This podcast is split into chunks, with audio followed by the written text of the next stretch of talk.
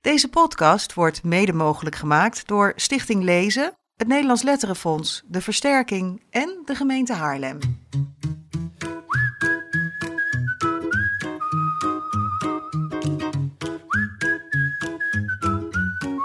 Buiten is het donker en koud, maar hier binnen in Café Kleef in Haarlem is het nu al best wel warm eigenlijk. En ook al heel gezellig eh, bij de opname van de grote vriendelijke eindejaarspodcast. Ja, laat je maar horen. Ja. Ik moet even wennen hoe dat werkt. Ze moeten nog een beetje applaus, inkomen, zeg maar. ja, ja, ja. staat applaus, dat wil ik ook graag, ja. Welkom eh, jullie allemaal hier in Café Kleef en welkom aan onze luisteraars. Mijn naam is Jaap Frieso, kinderboekenrecensent van jaapleest.nl. En tegenover mij zit met hele mooie kerstsokken aan. Ja, en met, zal ze even laten zien. ja, en, met- en met een vlinderdasje zelfs, Bas Mali paard van Dagpad. Ik wou zeggen, ik heb nog Zo. meer aan dan alleen kerststokken. Niet, dat- niet dat de luisteraar denkt... eh, Ik wou het een beetje spannend maken, een kinky podcast. Ja. Ja. Hey Bas, dit is onze 22e aflevering alweer. En eh, ons tweede jaar over zich. We hebben echt een vol jaar op zitten nu. Hè? Ja, en het lijkt nog zo kort geleden dat we terugblikten op 2018 met Erna Sassen, Edward van de Vendel en Annette Schaap was het toen in kinderboekwinkel Kiekeboek. Maar het is toch alweer een, eh, een jaar voorbij gegaan. En dit is de eerste keer dat de GVB het hele kinderboekenjaar heeft meegedraaid. En dat hebben we hier in Kleef ook zichtbaar proberen te maken door alle boeken die we in de afleveringen hebben getipt hier om ons heen te zetten. En er staat naast ons een heel mooi GVB kerstboompje. Ja. Bas Maliepaard is weer aan het knutselen geweest. Want daar hangen alle covers van onze hoofdgasten van Ja. dit jaar in. Heel mooi mensen. Allemaal Ja. mini-covertjes van, eh, van de boeken. Ja. ja. We gaan in deze aflevering eh, terugblikken op 2019 aan de hand van een jaaroverzicht met een selectie van het kinderboekennieuws van dit jaar. Een selectie dus, dus u hoeft niet te mailen als er iets ontbreekt, want dat is bewust. Ehm, en dat doen we met, eh, met drie gasten die een heel bijzonder jaar achter de rug hebben. Ja. Dat kun je wel zeggen, ja. En de eerste die naast mij zit is eh, Manon Sikkel. Applaus. Bekend van eh, veel gelezen series als Is He Love en Elvis What. Die beide werden bekroond door de Nederlandse kinderjury. En dit jaar verscheen het tweede deel van wat een nieuwe serie belooft te worden. Geheim Agent Oma. Maar 2019 gaat bij jou ongetwijfeld de boek in als het jaar dat je werd geïnstalleerd als de nieuwe Nederlandse kinderboekenambassadeur. Eh, nou, straks gaan we uitgebreid praten over wat je in die functie hoopt te bereiken. En is er naast die installatie als kinderboekenambassadeur nog, nog iets memorabels Nou ja, gebeurd dit jaar? Voor mij wel. Ik ben van Amsterdam naar Den Haag verhuisd. En ik heb voor het eerst in mijn leven een werkkamer.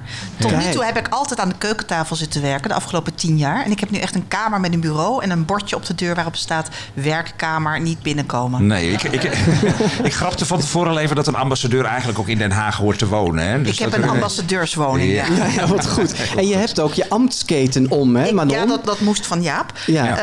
Eh, ik heb hem meegenomen en eh, die, die draag ik bijna altijd. is echt een soort allemaal een Ja, ik draag ook burgemeestersketting. meer dan alleen de ketting. Voor de luisteraars thuis. Goed.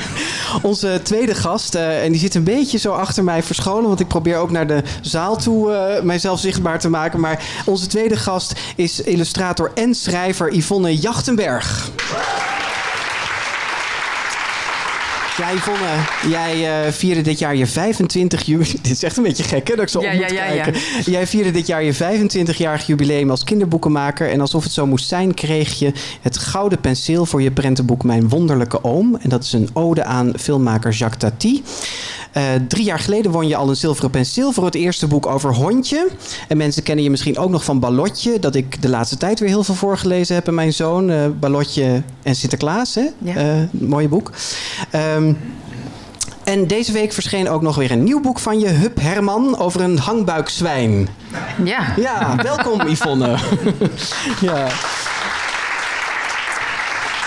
Jaap en ik die waren op eh, het kinderboekenbal en we hebben zelden iemand zo verbaasd zien kijken bij het winnen van, en ook in de war en zo, bij het winnen van het Gouden Compleet in de Penseel. war, ja. Dat Ja. was ook, dat is een, Niet een goede gespeelde- beschrijving van ja, hoe het was voor je. Ja, klopt. Hoe kwam dat, dat je zo in de war was? je Eh, maakte gewoon al heel, de hele tijd kans, al sinds de zomer. Ja, maar eh, nou ja, er, er gingen geruchten dat er een eh, gedoodverfde winnaar was. En nou ja, ik had jullie re- recensies een beetje gelezen. Dus ik dacht van nou, dat, dat, die gedoodverfde winnaar, dat was Vosje. Dus ik had eigenlijk alles geskipt. Vosje En, van eh, Marije Tom Ja, precies. Ja. Dus ik dacht van nou, god, Daar had je gewoon bij fijn. neergelegd al eigenlijk. Ja, helemaal Ja. compleet. Dus, ehm, Je hebt het penseel nu ook aan Marije opgestuurd? Of? Nee, nee, nee. Nee, want ik moet eerlijk zeggen, nu ik alles terugzie, dat ik toch, toch wel echt vind dat ik een terechte ben. Heel goed, heel goed. Ja, nou misschien geldt dat ook voor onze volgende gast. De man eh, voor wie het niet op kon dit jaar, Gideon Samson.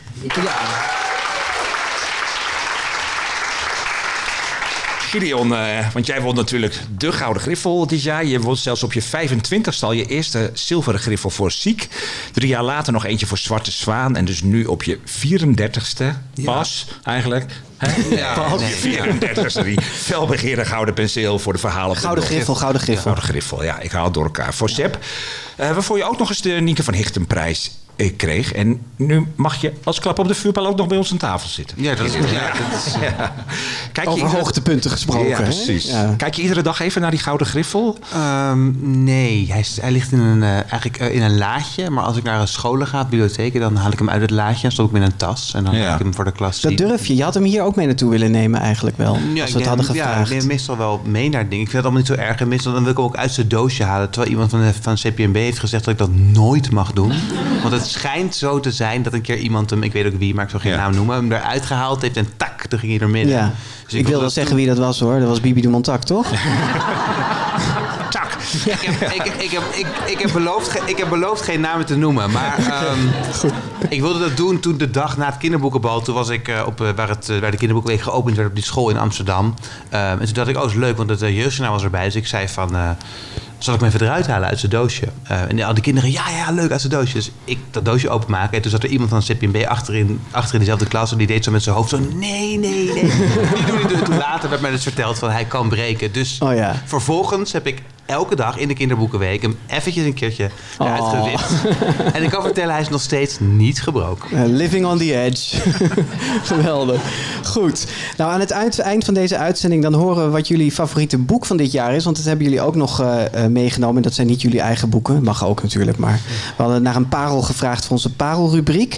Maar we gaan eh, beginnen met de jaaroverzicht. weer, hè? Ja. En eh, Jaap en ik hebben dus een selectie gemaakt uit het kinderboekennieuws van dit jaar. En dat wordt in drie journaals voorgelezen door NPO Radio 5-presentator Bert Kranenbarg. Heel veel dank daarvoor. En na die journaals praten we hier op de, op de bank. Staat hier, we zitten helemaal niet op een bank. Tafel zitten we. Nou, we- Ja. Dan praten we hier aan tafel door over wat we in dat journaaltje hebben gehoord. Daar is Bert. Het grote vriendelijke jaaroverzicht met het kinderboekennieuws van januari, februari, maart en april. 2019 begint met cijfers over het jaar daarvoor. Stichting CPMB maakt de 100 best verkochte boeken van 2018 bekend.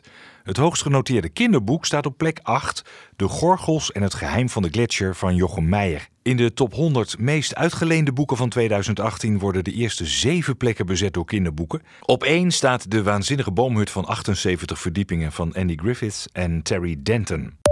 In januari wordt er in scholen en bibliotheken massaal voorgelezen over een kater die de weg naar huis zoekt. Een huis voor Harry van de Vlaamse illustrator Leo Timmers is het prentenboek van het jaar en staat centraal tijdens de Nationale Voorleesdagen. Soms kijkt Harry door het raam naar buiten. De wereld trekt aan hem voorbij. Hij ziet mensen die lachen en fluiten. Harry wordt tijdens de komende voorleesdagen, die op 22 januari 2020 beginnen, opgevolgd door Mopper Eend van de Tsjechische tekenaar Petr Horacek.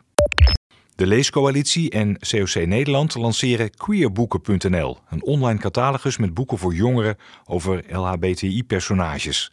Later in het jaar wordt bekend dat uitgeverij Querido, op initiatief van schrijver Edward van der Vendel, start met Glow, een serie jeugd- en young adult boeken over queer jongeren.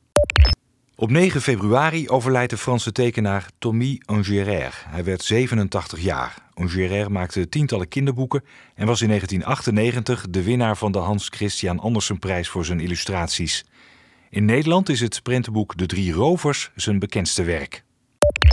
Een kleine maand later overlijdt op 1 maart een veelbekroonde Nederlandse kinderboekenschrijver, Peter van Gestel.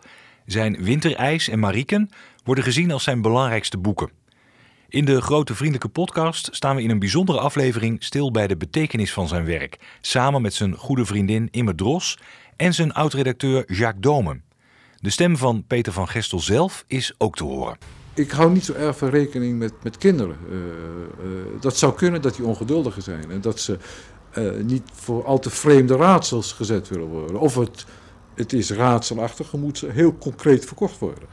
Peter van Gestel werd 81 jaar. Manon Sikkel is de nieuwe kinderboekenambassadeur van Nederland. Ze wordt op 10 april geïnstalleerd tijdens het congres Lezen Centraal en krijgt de ambtsketting uit handen van haar voorgangers Hans en Monique Hagen. Sikkel is de vierde ambassadeur op rij. Eerder waren Jacques Vriends en Jan-Paul Schutte kinderboekenambassadeurs. Ze bekleedt de positie voor de periode van twee jaar. De eerste grote prijs van 2019 gaat naar illustratrice Sylvia Weven. Zij wint de prestigieuze Max Veldhuisprijs voor haar hele oeuvre. De jury prijst haar eigenzinnige beeldenrijkdom en de zeggingskracht van haar werk.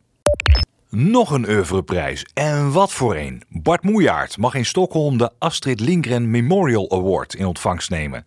De Alma wordt ook wel de Nobelprijs voor jeugdliteratuur genoemd. Er is een bedrag van 480.000 euro aan de prijs verbonden. In een feestelijke aflevering van de GVP met Bart Moejaert laten we hem nog een keer horen hoe het grote nieuws tot hem kwam. Uh, we have made our decision who's to be the laureate of the Astrid Memorial Award for 2019. And I have the great pleasure to tell you that the name of the laureate is Bart Moyar. I love you. Nog twee Vlamingen die in de prijzen vallen. Schrijfster Kathleen Vereken en illustrator Charlotte Pijs zijn de winnaars van de Woutertje Pieterse prijs voor hun kinderboek over de Eerste Wereldoorlog. Alles komt goed, altijd.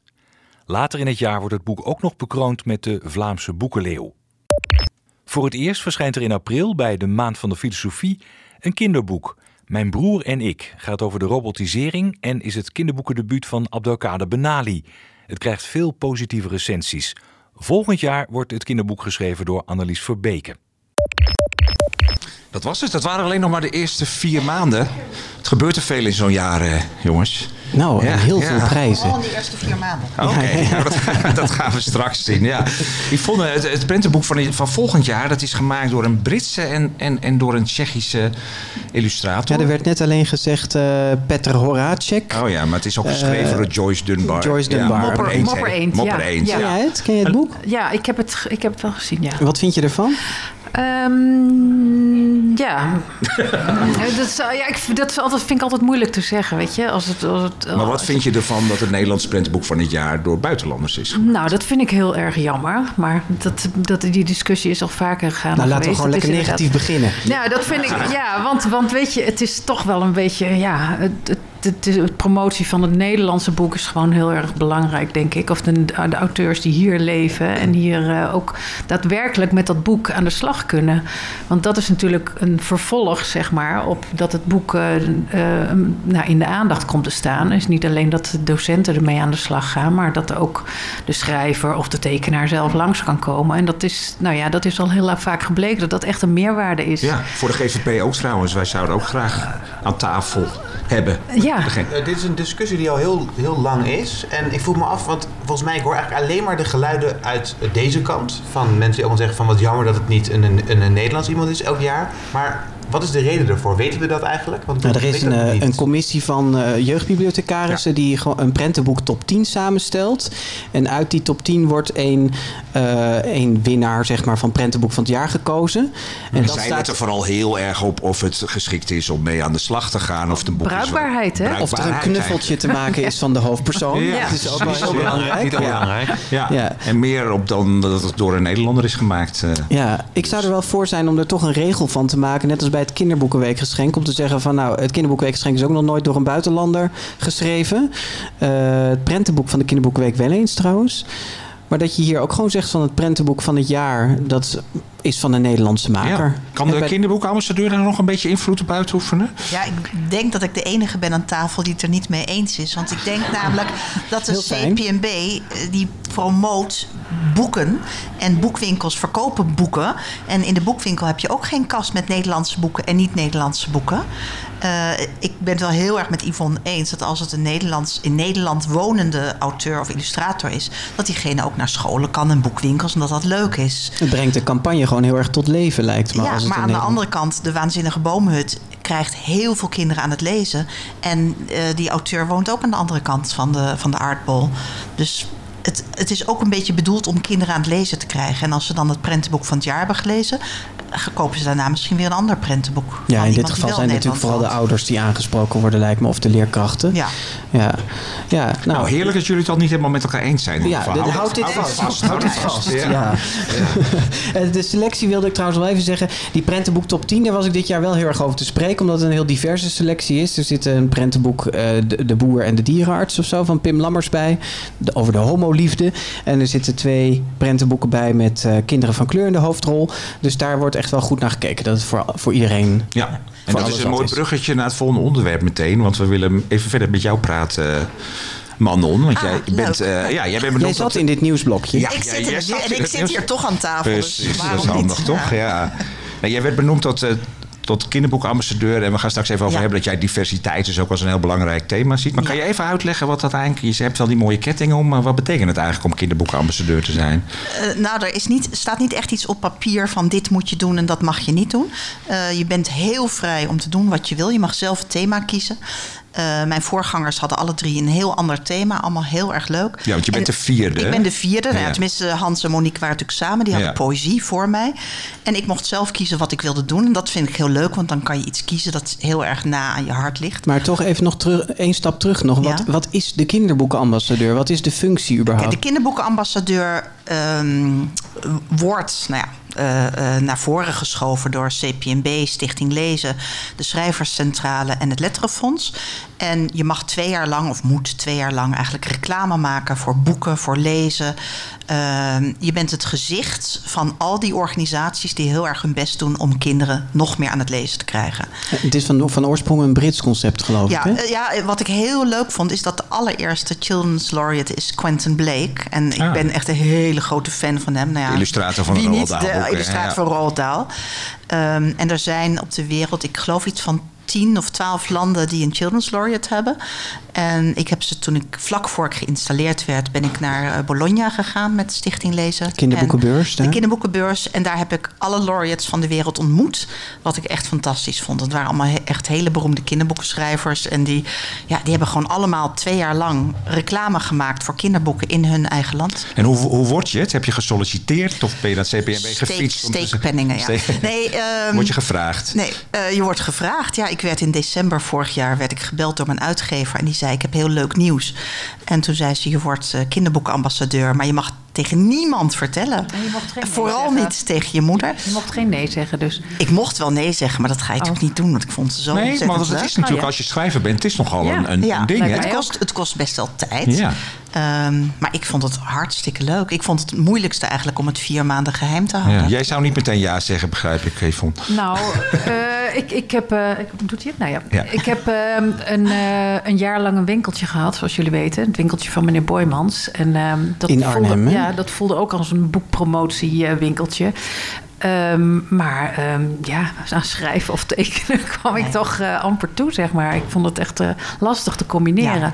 Als je steeds, je bent eigenlijk een soort... eh, Ja, de, de kinderboekambassadeurs uit die andere landen waarschuwden mij allemaal. En die zeiden, we hebben twee jaar lang geen boek geschreven of geïllustreerd. Dus Ja. ik was gewaarschuwd en ik wil dat niet, want ik kan niet zonder schrijven. Ehm, dat betekent wel dat ik het drukker heb dan normaal. Maar ik, ik zou niet twee jaar lang helemaal niks kunnen schrijven. Heb Hoe je gaat dat tot nu toe? Nou, sinds ik die werkkamer dus heb met dat bord op de deur, gaat dat heel goed. Heb je enig idee waarom jij gekozen bent? Hebben ze dat daar iets over gezegd, de organisaties? Ja, omdat ik heel leuk ben eh, aan tafel bij de GVP. Eh, dat was eigenlijk de belangrijkste reden, omdat de ketting mij heel goed staat. Ja. Nee, ehm, nee, ik weet niet. De- de- Het is een soort geheime vergadering. En daar kwam een paar mensen, eh, noemden mijn naam en vonden het een goed idee. En de eerste die ik sprak was een mevrouw van een eh, boekwinkel. En die zei tegen mij, nou, leuk, verrassende keuze. en daar heb ik toen nog twee dagen over nagedacht. Van, Wat ze oh, daarmee Wat bedoelden. ze Ja. daarmee? Dus ja, Wat bedoelden ze, denk je? nou, dat ze het heel verrassend vond en heel leuk waarschijnlijk. Ja, ja, ik denk het. Zou het iets voor jou zijn, Gideon? Eh, nee, totaal niet. Nee, want? Nee, ik vind het wel heel leuk dat het er is en dat het gebeurt. Maar nee, niet, ik niet. Omdat ik, eh, nou, sowieso wat Yvonne zegt, dat ik denk dat ik dan eh, geen- niks meer schrijf. Ehm, en dat zou jammer zijn. En daarbij, ja, op het gevaar af nu een beetje over te komen als een. eh, arrogant mannetje. Maar ehm, ik vind boekpromotie heel belangrijk. Maar ik schrijf boeken en dat is wat, mijn, wat, is wat ik doe. En die boekpromotie, dat moeten andere mensen vooral doen. Alleen mijn enige doel eigenlijk is altijd gewoon een zo mooi mogelijk boek schrijven. En dan gooi ik het de wereld in. En dan hoop ik altijd maar dat iemand dat ook een mooi Iemand aan boekpromotie gaat doen. Inderdaad, aan boekpromotie jouw doet. plaats. En de mensen die dat doen, die, heb ik, die ben ik heel erg dankbaar. Maar eh, nee, ik niet. Maar dat is voor jou dan anders, eh, Manon? Jij vindt die boekpromotie wel een onderdeel van jouw Ja. werk als Ja. schrijver. Nou, ik vind dat heel leuk om te doen. In zoverre doe ik het natuurlijk wel door naar scholen te gaan en, en bibliotheken. En dat vind ik ook heel erg leuk. Maar eh, het, het vooruitzicht van twee jaar zo dat zo doen... en inderdaad geen boek eh, eh, kunnen schrijven... dat lijkt me de hel eigenlijk. Ja. Ja, dat is ook heel lastig om te combineren. Want het, is, het ene is een heel introverte bezigheid en het andere is de extrovert. En dat is, vind ik zelf, altijd een, echt een hele lastige rol. Kijk, ik, je hebt niet voor niets zo'n vak gekozen... dat je echt op de achtergrond zeg maar eh, lekker eh, ja, bezig bent. En niet eh, op Maar je lijkt me nou niet meteen een hele introverte... eh, Nee, dat Nee. het gaat niet over introvert. Dat je, maar dat is iets wat je... Het is, Je hebt gekozen om dat te doen, ja, je? precies. Ja. Je hebt voor gekozen voor iets, omdat Ja. het bij je past. Ja. En eh, het optreden naar buiten toe, voortdurend... dat is wel een heel andere tak Ja. van sport, vind ik. Nou, ze hebben wel de goede gekozen, Manon. Ja, inderdaad. nou, dus daarom. Ja, dat was er. De vraag lijstje. is de vraag beantwoorden. Ze hadden zo'n lijstje. Gideon Samson. Ik Ja, nee. ja, ja. Yvonne, nee. Ze hadden eerst mij gebeld. Ik was de enige die ja zei. En dan hebben we bij die vorige ambassadeurs gezien dat ze allemaal een, een, een, een richting en een thema kozen. Jacques Vriends die richtte zich erg op de pabo's. En eh, Hans en Monique Haag hebben bijvoorbeeld veel aandacht gevraagd voor poëzie. Ja. Eh, is jou dat ook opgedragen om, om zo'n richting te kiezen? Ja, nou ja, wat en heb je dat al gedaan? Ja, wat ik dus zei, ik, ik mocht kiezen wat ik wilde. En ja, ik, ik vind de woorden heel lelijk, diversiteit en inclusiviteit. Ik zou graag willen dat ik daar andere woorden voor had. Maar wat ik eigenlijk wil, is dat in kinderboeken meer verschillende personages voorkomen. En een van de dingen die ik merkte, ik ben tien jaar geleden begonnen met kinderboeken schrijven. Toen schreef ik ook voor educatieve uitgevers. En toen kreeg ik een lijst onder ogen waarin stond dat er in kinderboeken eh, een paar dingen niet voor mochten komen. Waaronder kermissen, carnaval en homo's. Nou ben ik echt dol op carnaval. Eh, Dol op niet homo's, zo op kermissen. en ik ben opgegroeid met vier homo-ooms, waarvan er één Marokkaan eh, was. Dus ik vond dat heel, als kind heel normaal. Want ik had alleen maar ooms die homo waren. Omdat mijn vader twee broers had en die hadden allebei weer een man. Zo had ik er vier. Eh, dus ik was echt heel erg gechoqueerd. En toen heb ik een paar jaar lang heb ik me daaraan gehouden. En toen werd ik heel erg Maar was boos dat, mag ik over. vragen? Want ik heb het nog nooit gezien, Nee? lijst. Ja. Maar educatieve uitgeverijen, hè? Die Ja, staan... Oh, ja, ja. Vrij, Ja, hè? ja. Nee, Ja. nee. Niet, Nee, eh, dat is een niet onderwerp aan zich, educatief. Nee. Dat gaat natuurlijk erg naar Maar ik scholen. heb me daar echt heel Ja. erg boos over gemaakt toen. En ik Ja. heb vanaf het begin eh, van mijn, ja, mijn schrijverscarrière... heb ik gewoon gezorgd dat in al mijn boeken altijd een personage van kleur zit. Altijd, als ik het over de liefde heb, echt zeggen... als jongen kan je ook verliefd worden op een jongen, als meisje ook op een meisje. Ehm, dus toen ik een thema mocht kiezen, dacht ik, ja, dit, dit is wat ik, waar ik altijd rekening mee hou. Tegen mijn illustratoren zeg ik ook altijd, dat kan je ook zien op de covers, zorg dat niet alle personages wit zijn. Eh, hier zie je een man die een kinderwagen. eh, Je wijst op jouw laatste boek, Geheimagent Oma. Maar in al mijn boeken let ik erop dat er verschillende personages in voorkomen. Maar goed, dat is dus je thema. Ja. Wat je, en hoe, hoe ga je dat doen als kinderboekambassadeur? Om dat Nou, woord te verspreiden? Ja, zeg maar? Jan-Paul Schutte zei... ehm, je moet als je kinderboekambassadeur bent... je ene boodschap steeds opnieuw herhalen. In alle interviews, overal waar je bent. En dat doe ik. Ja, ik heb je al eerder horen zeggen. Ja. ja. Nou ja, ik, heb bijvoorbeeld, ik, was, ik was bij eh, Langs de Lijn. En toen zei ik dat ik eigenlijk heel erg tegen Jip en Janneke was. Nou, er kwamen echt hele boze brieven in de krant. En columnisten die heel boos waren. Want ja, je mag niet aan Annie M.G. Schmid komen. Doe ik ook niet, want ik vind haar fantastisch. Maar ja, Jip en Janneke is echt een gezin uit de jaren 50... met een moeder die aan het aanrecht staat... en een vader die elke dag gaat werken. En ehm, ja, Jip gaat naar buiten om te timmeren... en Janneke zit bi- binnen met haar poppen. Nou, je, hebt- je, je trekt de diversiteit ook echt heel Veel breed. Hè? Je hebt het ja. ook over eh, eh, de, de zwaardere mensen in- onder ons die in Ja. boeken voor moet komen. Of dat de, eh, de oma niet altijd eh grijs permanentje hoeft te hebben. Nee. Daar is je eigen boek eh, Geheimagent Ja. Oma een voorbeeld van. De papa's de afwas doen. Ja, precies. Nou ja, in kinderboeken, als er een gemene juf voorkomt, dat heb ik al vaker in interviews gezegd, is ze altijd oud, dik en lelijk. En de lieve juf is altijd dun, mooi en blond. En dat is raar. Ik kom op heel veel scholen en daar zijn oude, lelijke, dikke juffen die hartstikke lief zijn. En dunne, blonde, eh, jonge juffen die, echt, die ik afschuwelijk vind. Dus dat, dat uiterlijk zegt niet zoveel over je educatieve vaardigheden verder. Is dit een onderwerp dat jullie bezighoudt, bewust bij het schrijven? Of is dat iets waar Nee, je- maar ik, ik zit wel een beetje met een dilemma hierbij. Want aan de Oh. ene kant eh, begrijp ik het heel goed. En ben ik het ook wel mee eens natuurlijk, die diversiteit. En tegelijkertijd voelt het soms ook een beetje geforceerd aan. En ehm, dat is wat ik er lastig aan vind. Bijvoorbeeld, stel je voor dat ik eh, een boek schrijf... en ik wil er per se een jongen in stoppen die Mohammed heet. Dan, ehm, dan voel dat is... Nou we hebben het er bijvoorbeeld bij Zep hebben we het erover gehad. Van moeten die namen of zo. En uiteindelijk hebben we er ook wel over nagedacht. Van wilden een soort van universele namen. Dat, dat eh, de kinderen dat ze uit een rijk milieu kunnen komen, uit een arm milieu. Dat ze dik, dun, dat ze zwart-wit kunnen zijn. Dat eigenlijk alles kan zijn. Dus er is wel degelijk over nagedacht. Maar tegelijkertijd probeer je dat ook op zo'n manier te doen. Dat het niet dat je als lezer het gevoel hebt van... oh, daar is over nagedacht. Want dat is altijd... Ja, maar dat is natuurlijk de crux. Ja, dat is de crux. Maar dat is ook precies het dilemma wat ik bedoel. Want je moet er... je- Misschien moet je het ook wel een beetje geforceerd doen... om op een gegeven moment op... eh, hem daar te zijn, eh, dat we er überhaupt niet meer over nadenken. Zoals in En je Amerika van- hebben ze bij de film zo'n quotum van... Hè, Precies, je je hebt ziet een soort geen van overgangsperiode nodig. En misschien zitten we daar nu wel in. Dus dat dat begrijp ik heel goed wat je zegt. Van ik, laat, ik, laat ik laat de illustrator op de voorkant een zwart iemand tekenen. En tegelijkertijd merk ik dat ik dan denk... hmm, weet je, een beetje geforceerd. Maar ik snap het ook wel weer. Dus dat is een beetje dat dilemma. Nou, het is nu wel, wij lezen natuurlijk veel boeken. En ik merk nu wel dat echt in heel veel boeken er ineens een homo-oom of een lesbische tante opduikt. echt waar, denk, ja, hey, ja. daar heb je hem weer. Ja, ja, ja. Nou ja, dat is ook een beetje wat ik eh, vaak voel. Hè. Ik, heb, ik heb dat met mijn eigen werk. Dat is toch ook heel, heel veel autobiografisch, zeg maar.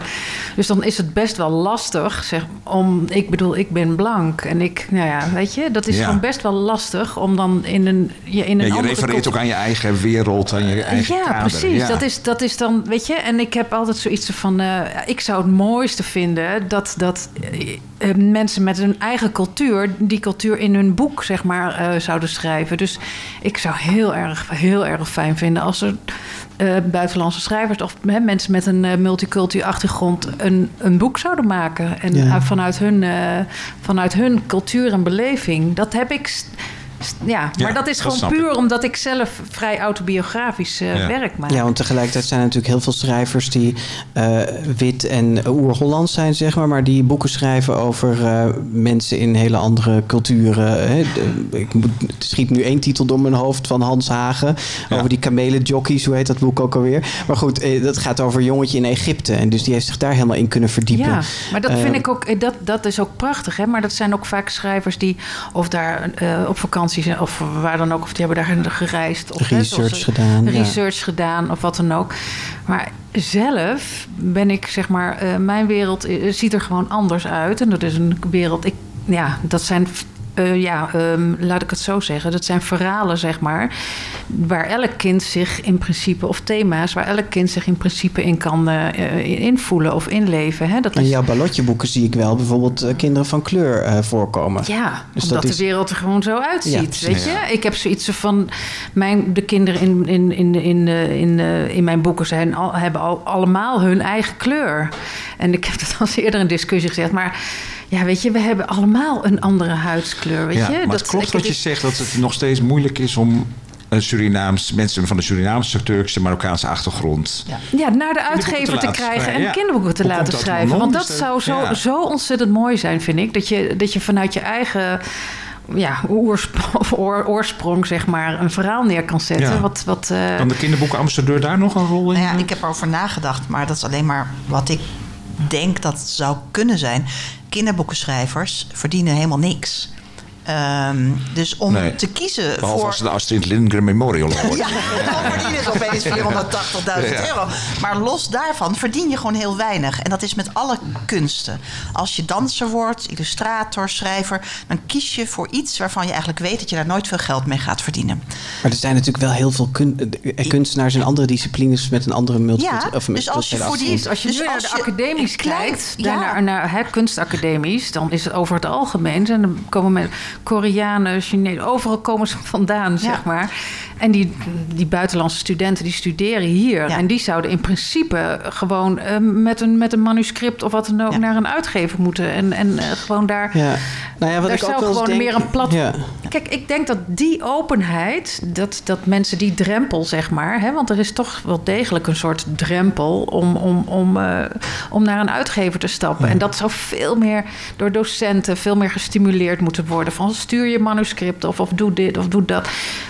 Maar denk je denk- misschien ook door de uitgeverijen zelf? Dat die actiever eh, kunnen Die zoeken? zouden daar zoeken? actiever kunnen in En kunnen zoeken, ja. Eh, ja. dus, Nou, en ik denk toch, het is toch ook een beetje kip-of-ei verhaal. Want ik, ik sprak laatst een schrijfster eh, die schoolschrijver is. Dan eh, is zo'n schrijver een lange, gedurende een langere periode op een school en geeft daar verschillende lessen. En zij vertelde mij dat ze een, een schrijfopdracht had gegeven. Zij was op een zwarte school eh, eh, schoolschrijver. Ze gaf een schrijfopdracht aan de kinderen in de klas.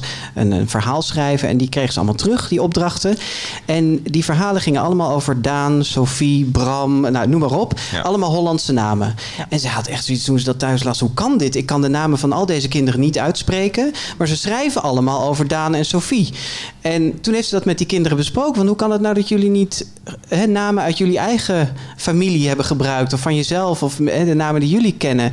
En toen kwamen ze, eigenlijk kwamen ze erachter dat die kinderen dachten van... oh, we gaan een boek schrijven en zo hoort dat in een boek. Ja, Ja. boekennamen. Maar dat zijn boekennamen, Ja. die heten nooit Nee. eh, Ahmed. Nee, of, eh, daar begint wat. het dus eigenlijk. En dat Ja. moet een Ja, beetje veranderen, precies. Ja, inderdaad. dat moet ja. Ja. Ja. Ja. goed.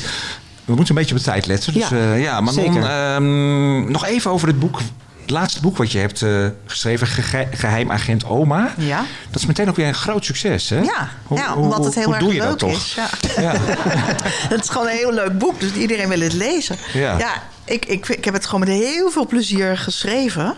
Eh, ik denk, ik heb hiervoor eh Elvis Wat boeken geschreven. Die waren wat dikker en net iets ingewikkelder. En die worden echt gelezen door kinderen die heel erg van lezen houden. En dit is volgens mij toch meer net een, een soort instapmodel. lager. Treedje Ja. lager. Ja. En op dat moment gaan ouders ook meer boeken kopen. Een kind namelijk dat enorme leeshonger heeft... die wordt gewoon naar de bibliotheek gestuurd door eh, de ouders.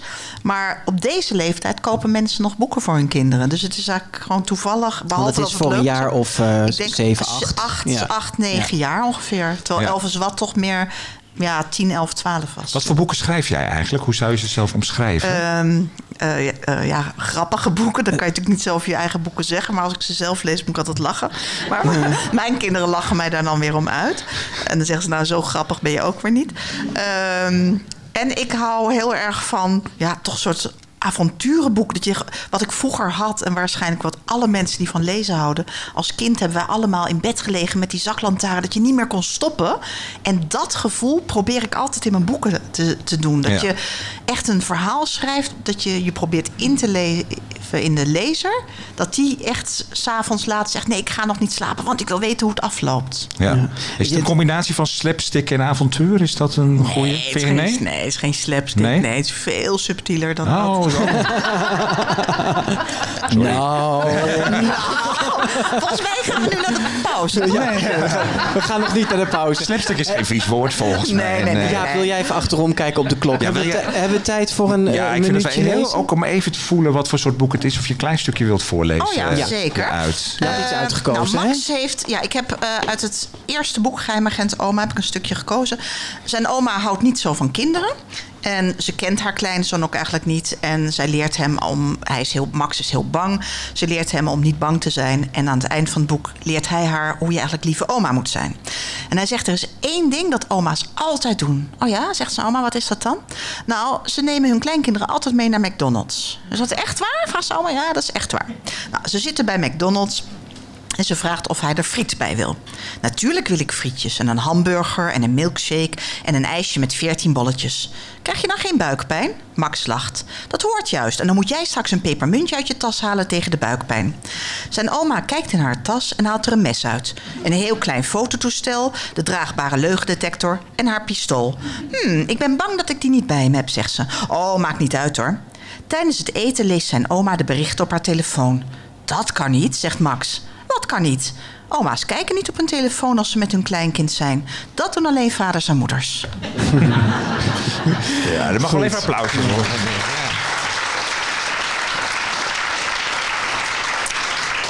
Ja, we waren tot eh, april gekomen hè, in het overzicht. Ja, we gaan Eh, verder weer, We gaan verder naar de volgende maanden. Bert Kranenbarg. Het grote vriendelijke jaaroverzicht met het kinderboekennieuws van mei, juni, juli en augustus.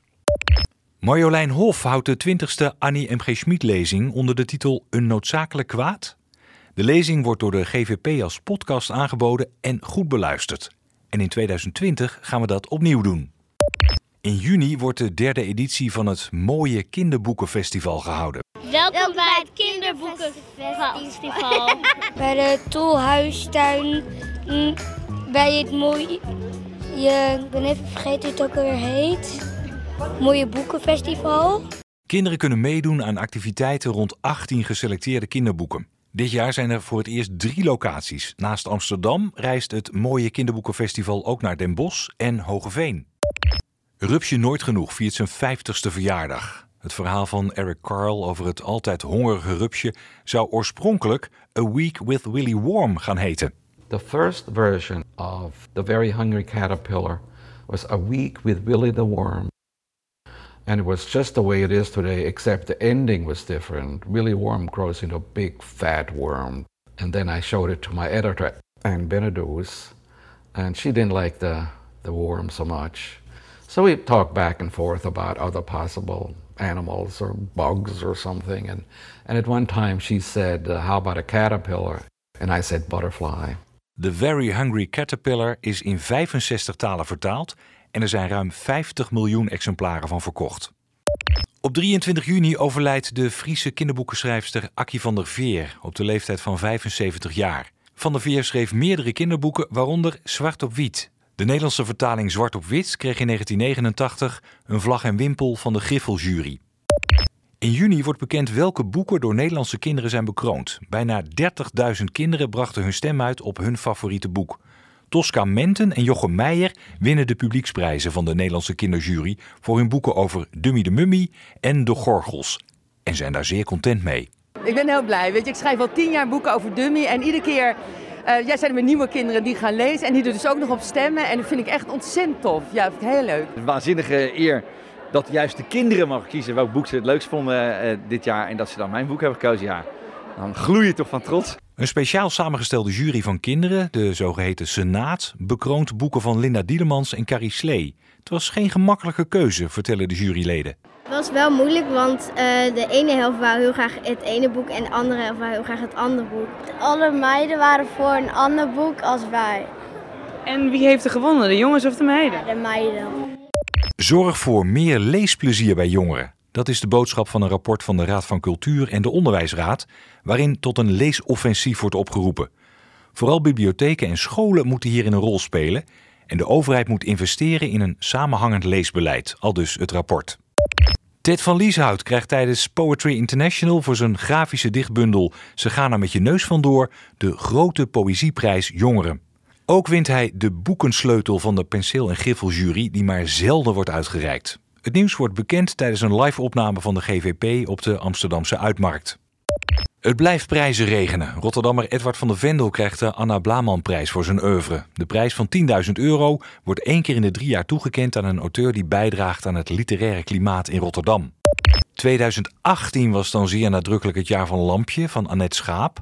Maar ook in 2019 staat het boek nog vol in de schijnwerpers en dan vooral in het buitenland. Vertaalster Eva Schweikart wint een prestigieuze Duitse prijs voor haar vertaling van Lampje, dat in het Duits Emilia und der Junge aus dem Meer heet.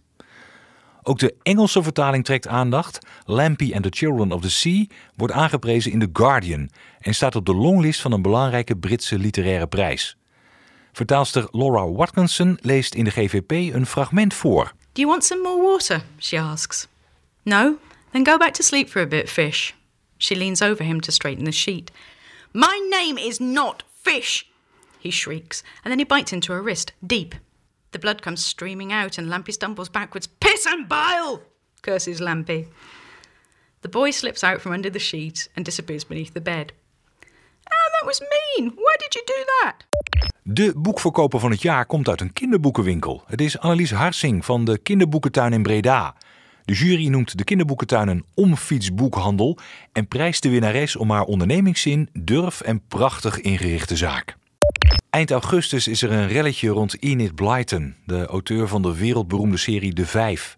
Een speciale munt die aan haar opgedragen zou worden, komt er niet omdat een adviescommissie besluit dat haar werk racistisch, homofoob en seksistisch zou zijn geweest. Ehm, de Annie M. G. Lezing, daar begonnen we mee, hè, dit overzicht. Ja, ik moest even op mijn briefje kijken, sorry. Daar hebben we nieuws eh, over, hè? Daar hebben we nieuws over. Nou ja, net voor onze aflevering eh, dat we deze opname hebben... is bekend geworden dat de lezing in 2020 Weten wordt gehouden door Koos Meinders. Ja. Ja. Nou. En? En? En, en, en? En we mogen hem weer... Ja, dat, dat zei Bert net al. Dat wij het Oh. alweer Oké, weer gaan... nou, ja. zeg het nog een keer. Wij gaan de lezing van Koos We zijn er heel trots op. podcast. Ja. Maar goed, eh, volgens het publiek een goede keus. Dus Koos Meindert. Hij heeft net nog een eh, prachtig prentenboek eh, gepubliceerd. Hè? De man met de zeegroene ogen. En hij won ook de Gouden Griffel voor Naar het Noorden. Eh Gideon, jij hebt hem al een keer gegeven, de lezing. Dat klopt, in eh, 2014. Ja, waar ging die ook weer over? In een heel kort bestek. Ik heb het hier wel staan. Maar, eh, messen en scharen zijn kindergevaren. Dat ging over dat ik me niet helemaal thuis voelde in kinderboekenland. Eh, maar uiteindelijk toch met heel veel eh, plezier die boeken schrijf. ja, eh, hoe... Hoe, ja, een beetje een rare vraag maar hoe belangrijk is zo'n lezing eigenlijk? Wat, wat, of wat is de plek van zo'n lezing in het hele jeugdliteraire landschap? Ehm, dat is best wel een, eh, een, een flinke. Ik herinner me dat als. En het is sowieso iets waar ik elk jaar heel graag heen ga als het even kan. Ik, de afgelopen jaar met Marnijn Hof kon ik er niet heen. En heb ik, was ik heel blij dat ik het, eh, dat ik het bij jullie kon luisteren. Kon terugluisteren. Ehm, dit is wel echt voor mijn gevoel. En het, het was ook heel eervol toen ik ervoor gevraagd werd. En met een bomvolle zaal met allemaal mensen die drie kwartier aan je lippen hangen. Ehm, dat, en daar hou ik wel van. Ehm, eh, ja, nee, dat is, ik, ik zag het wel als een, eh, een, een, een hoogtepuntje. Ja, dan moeten we misschien nog even voor de mensen die dat niet weten zeggen dat de Annie M. G. Schmid lezing dus jaarlijks gehouden wordt en dat een auteur gevraagd wordt om zijn visie op de jeugdliteratuur te geven. Ja, dat is een vrij brede opdracht eigenlijk. Ja, ja, ja. Eh, tenminste, ja. eh, je, die- ik, ik denk dat het een brede opdracht is. Of heb, had jij meteen het gevoel van, oh, ik moet... Nee, ik raakte in een paniek. Oh, ja. Eh, ja, totaal. Want, want ze hadden gezegd omdat ik een mede vorm gegeven had aan het jeugdliteraire landschap. En ik dacht, ja, maar hoe dan? Ehm, en ehm, nou ja, goed, je moet die lezing, hij is nog wel via eh, verschillende kanalen, onder andere mijn eigen website, is hij nog terug te lezen. Eh, al zeg ik het zelf, het is toch wel de moeite waard. Nog steeds, nog steeds nee, maar we zijn nu vijf jaar verder en ik sta nog steeds achter elk woord wat ik daar zeg. Dus eh, dat, dat, Dat, is, is wel, mooi, ja. Nou, Yvonne, wat ons opviel toen we de hele lijst doornamen... is dat er een enkele keer een, een dubbeltalent gevraagd is. Iemand als Gerda den Dover bijvoorbeeld... die zowel illustreert als schrijft. Maar dat er zelden, eigenlijk of nooit... illustratoren die lezing mogen Nee, maar houden. dat is, dat is ook een, denk ik een misvatting dat eh, eh, illustraties niet lit- literair kunnen zijn. Hè? Mhm. En ehm, het, ik heb toevallig vorige week heb ik voor eh, taalcoördinatoren een lezing gegeven. En die waren eigenlijk helemaal verbaasd over van... eh, Ze kan ook nog praten. Nou ja, nee, maar hoe, hoe, hoe belangrijk het begin van lezen is. En dat is het lezen van beelden namelijk. En daar begint een kind van jongs af aan begint met het lezen van beelden. En dat is eigenlijk de, de hele opstap naar, naar de literatuur. Dus het is, ja, het is eigenlijk gewoon een, eh, een, zwaar onderschat... Een gereformeerde opvatting eigenlijk. Dat het woord het belangrijkste zou Precies, zijn. ja, ja. Nou ja, En, eh, het is wel grappig dat jij zegt van liter, eh, hè, dat eh, tekeningen ook literair kunnen zijn. Maar moet dat? Want dat viel ons ook op toen we het hele lijstje bekeken. Is dat er vooral auteurs zijn gevraagd tot nu toe die aan, het, aan de literaire kant van het spectrum opereren. Om het zo maar even deftig uit te drukken. Ja, dat zou misschien niet hoeven. Maar het is natuurlijk wel als je. Als je ja, je preekt toch een beetje voor eigen parochie misschien. En dat is toch een bepaald publiek die daar in die zaal zit. Dus je wilt natuurlijk. Hè, dat is ja. Je wilt natuurlijk wel die mensen ook wat eh, meegeven. En niet. eh, eh, zeg maar eh, naar de VND sturen voor een. eh, Nee, maar ik zou best heel, dat meen ik oprecht, eh, benieuwd zijn naar de Annie M. G. Schmid lezing van Paul van Loon bijvoorbeeld. Ja, tuurlijk, tuurlijk. Maar dat is, weet je, ik, ik denk van, weet je, maar dat, dat is ook weer persoonlijk. Eh, het moment dat je een visie hebt over dit vak of over lezen of schrijven, dan, dan, dan, dan, dan kun je die lezing geven. Ja, en illustratoren hebben ook wel degelijk een visie. Nou ja. je hebt, nou ja, ja. eh, eh, Jij, jij, hebt, jij hebt mij op het kinderboekenbal gehoord, en, eh, Ja. denk ik. Ja. En eh, ik heb maar- wel degelijk een visie. Ja, Ja, dus bij 25 deze- jaar, na 25 jaar in dit vak te zitten. En er zullen meerdere met mij zijn, maar ja. Hoe kijk jij daar tegenaan, Gideon? Zeg maar de, de meer een bredere aanpak van die lezing? Nee, lijkt me hartstikke goed. Maar laten we ook niet, niet uitsluiten dat Paul van Loon misschien wel elk jaar, elk jaar gevraagd wordt. En, eh, Dat zou ook en kunnen dat het natuurlijk. Ja. eh, eh, afwijst. Het zou zomaar kunnen. Ik ben zeer eh, Het zou benieuwd. mij, zou mij niet verbazen als hij, om maar eventjes door te gaan op dat voorbeeld, er niet per se op zit te wachten op zo'n lezing. Hmm. Dat zou mij niet verbazen. Maar misschien ook wel hoor, dat zou je aan hem moeten vragen. Maar ik, ik zou er wel voor zijn. Ja. Wat denk jij, ja, Manon? niet? Eh, verrassende keuze is altijd goed. Heel goed. Hey, we gaan even door naar de... Yvonne, ik zag jou even Ja. je vingertje opsteken toen het over Enid Blyton eh, Ja, ik verbaasde me daarover toen ik dat hoorde. Ja. Tenminste, die penning, ik vind terecht dat ze hem niet gekregen heeft. Want eh, eh, laat ik het zo zeggen, toen ik vroeger op de Pabo zat, toen was zij al not done, zeg maar, Ja? op haar boeken. Ja, dat was echt, als toen wij de jeugdliteratuur gingen bespreken, dan hadden we het over Enid Blyton. Dat was seksistisch, racistisch, nou alles, elk zinnetje wat je las, zeg maar, was, eh, was mis eigenlijk. En het verbaast mij sowieso dat, dat die vrouw zo lang Nog, nog beroemd of, eh, nou ja... eh, en nog steeds, ja, nog steeds, weet je wel. Dat, dat is toch, ja, dat Oké, dus dit valt niet onder het nu wat meer gangbare... dat we soms dingen van vroeger denken van... Dat, Nee, dat in de jaren zeventig Nee. was zij eigenlijk al door progressieve eh, lezers werd zij al eh, geskipt. Oké. Ja. Ja. En dat, ik vond het daarom zo grappig. Dan denk ik van, hè? En dan komen ze nu ineens nog met een penning. Ja, het, leeft Terwijl het leeft natuurlijk nu heel erg. Hè? Straatnamen die niet meer kunnen of eh, bestandbeelden die omgehaald moeten worden. Nee, of, maar eh, dat was toen al. Want ik, ik bedoel, ik ben nu 52. Maar nou ja, hoe, hoeveel, hoeveel jaar geleden deed ik mijn opleiding? En dat... Bijvoorbeeld de, de Claudia-serie was ook zoiets, weet je wel? Dat was eigenlijk geschreven door... eh nou nee, Kok Grashof of zo heette die eh, schrijver. En dat was eigenlijk Pieter Grashof. Maar omdat hij dan onder een vrouwennaam... kon hij dan vrouwenboeken schrijven, weet je wel? Want, dat, ja, want anders verkochten die boeken niet. Nou ja, dus al in, Wat interessante dat dingen. te maken heeft, weet ik even niet. Nou, dat, daar, daar, daar ging eigenlijk op dezelfde manier. Dat was ook heel seksistisch. Ja. Dat was echt, en dat was toen werd dat al besproken Hmm. bij ons op school, van dat die boeken niet konden. Ik vind het, ja, ik vind het toch wel heel erg passen in deze tijd... waarin we met de moraal van nu naar het verleden kijken. Hoe, hoe zie jij dat, Gideon? Ik heb nooit een letter van haar gelezen, moet ik eerlijk zeggen. Ik ook niet. Ik, las vroeger andere rotzooi. Maar ehm, ehm, ja, dat weet ik. Ik kan niet oordelen, want ehm, het, het is waar wat je zegt dat dat nu veel gebeurt. Maar tegelijkertijd, als die boeken, als daar inderdaad zoveel racistische en homofobe shit in staat, eh, is het toch, lijkt me toch eh, zeer terecht om even zo'n penning eh, aan een Niet- ander- niet uit, Nee, eh, maar nee. er zijn natuurlijk ook dingen die veranderen. Hè? Bijvoorbeeld boeken van Astrid Lindgren, daar is nu het N-woord zeg maar uitgehaald. Hè? Terwijl dat vroeger eigenlijk wel normaal was. Dus het is ook niet zo dat, dat in, de tijd, in de tijd verandert ook gewoon wel iets. Ja, maar het gaat natuurlijk niet alleen over dat homofoob, maar het gaat het natuurlijk gaat ook over hoe, ze, hoe, ze, hoe meisjes zeg maar neer worden gezet. Maar ze hè? willen nu die penning. En bedoel, daar gaat het om, Ja. toch? En dat, Ja. dat lijkt me dan niet geheel... Als zij toen die penning had gekregen... dan had ze hem niet nu weer moeten inleveren postuum, zeg maar. Dat... Zo is het. Nou goed, hoe dan Daar zijn we ook. er hier wel uit. Ja, volgens mij zijn we hier wel uit, ja. Ja, ja. Maar, eh, zullen we de vertalingen nog heel even doen? Want dat was wel leuk, dat, dat Lampy zo eh, succesvol is in het eh, buitenland. En wij, eh, wij, wij hadden zo'n beetje het idee dat jij in Azië eh, groot was. Japan, is dat een, toch? Of in Japan? Is Ja, dat een... ja, klopt, ja. Dat is best opmerkelijk. Vertel, Ja. daar, eens, vertel daar eens wat over. Dat is een hele goede interviewvraag. Vertel Nou, daar eens wat over. Nou ja, ik heb eh, eigenlijk vanaf mijn eerste boek, zeg maar, is dat eh, meteen eh, vertaald naar Japan. Dus ik heb op een gegeven moment ook een, eh, een reisje naar Japan gemaakt. Ik ben daar, eh, ik ben daar in Tokio eh, terechtgekomen. Gillende Helemaal mensen op het vliegveld? Lost in translations, wat was ik? Echt, ja? ja, ik zat er echt boven in een hotel in mijn eentje. Ik kwam echt rechtstreeks uit de tuin, zeg maar. Mijn kinderen waren een half jaar en, eh, en vier.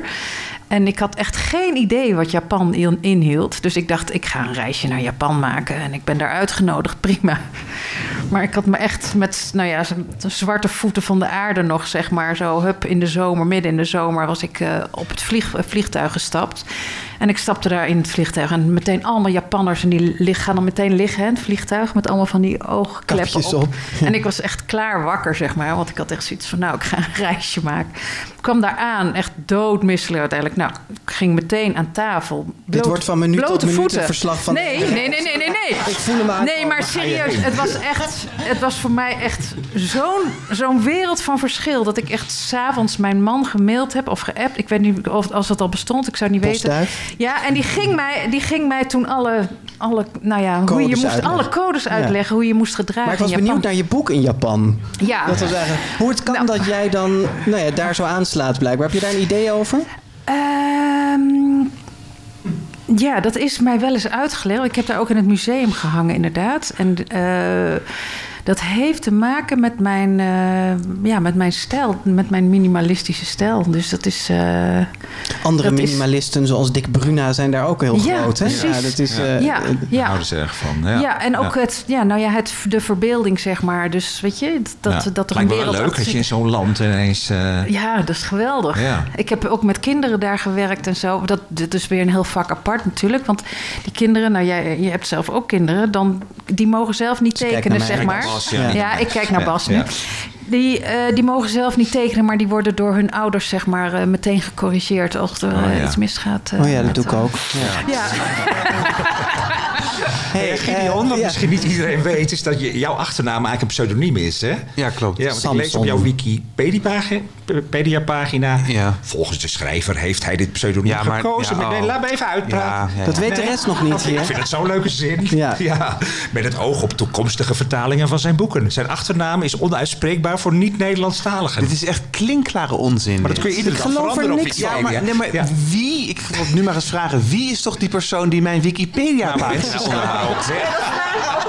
Oh, het is, er, staat, er staat sowieso ongelooflijk lange lulverhalen op die Wikipedia-pagina. Ik vind het Ook een heel leuk stukje. Hele duiding over mijn werk en wat het allemaal betekent en zo. Dan denk ik zo, dat, maar dit dat is niet ik allemaal waar, niet. dus dit wil je even ontkrachten. Dit is ook wel ontkracht, ja. Wil je Ja. je echte is- achternaam noemen? Of, Nee, eh? oh. het, is, het is wel zo dat mijn achternaam eh, lastig eh, Ja. uit te spreken. Ehm, dus het was gewoon handiger, maar niet met het oog op Nee, de internationale vertelling. Laten we dan even, hoe, hoe zit het met jouw vertalingen in, in, in buitenlands? eh, Dat, be- ja, dat, eh, dat begint nu te lopen. Ja, Ja? Dat- ja zo'n gouden griffel doet wonderen. ja, Dat en wordt eh, Sepp, gaat Sepp vertaald Sepp worden? gaat naar eh, heel veel landen nu al. Dat is echt, wat is het? Eh, Turkije, Rusland, Taiwan, weet ik wat allemaal. Het, het is voor mij allemaal, niet allemaal nieuw. Er zijn wel een aantal landen, Duitsland, Denemarken, Spanje, die al wel waren.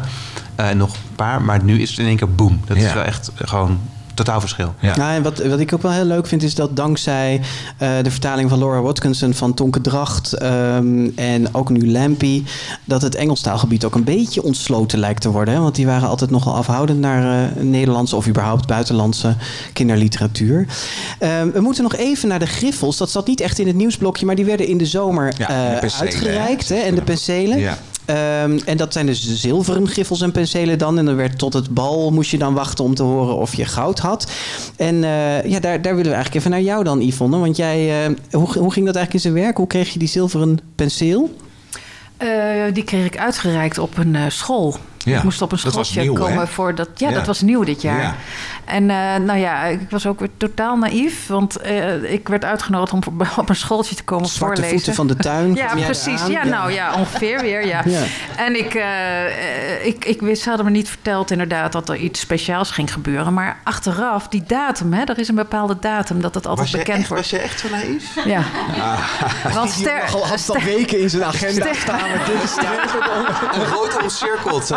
nee, met mij gebeurde hetzelfde. Maar eh, Jij het, wist was, het. Ik was, het was eh, precies op de dag dat mijn zoon was uitgerekend dat hij geboren zou worden.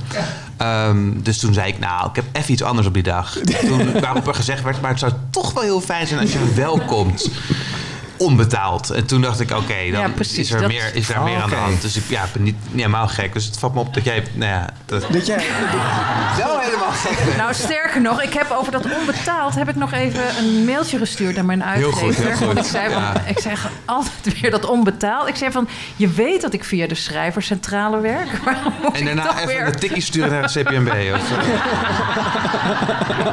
Maar toen kreeg je hem toch, eh, Yvonne. En, en toen moest je nog 2,5 maand wachten. Ja. Ja, op, Nou. op dat grote moment. Waarvan je eigenlijk geen moment hebt gedacht. eh, Nee, ik heb het meteen weer losgelaten. Ja, want je, je zei al, Marije Tolman was misschien favoriet, maar het was, waren best aparte nominaties. Hè? Er zaten er zat echt wel beginnende, en- en even de namen, Karst Janneke, Rogaar, Anna Stalinski, Joran Joshua, die het boek van, van Gideon heeft geïllustreerd. Maar echt een wat nieuwe, Nieuwe generatie. je was Ja, de senior ja, ja. in het gezelschap. Nee, Harry toch?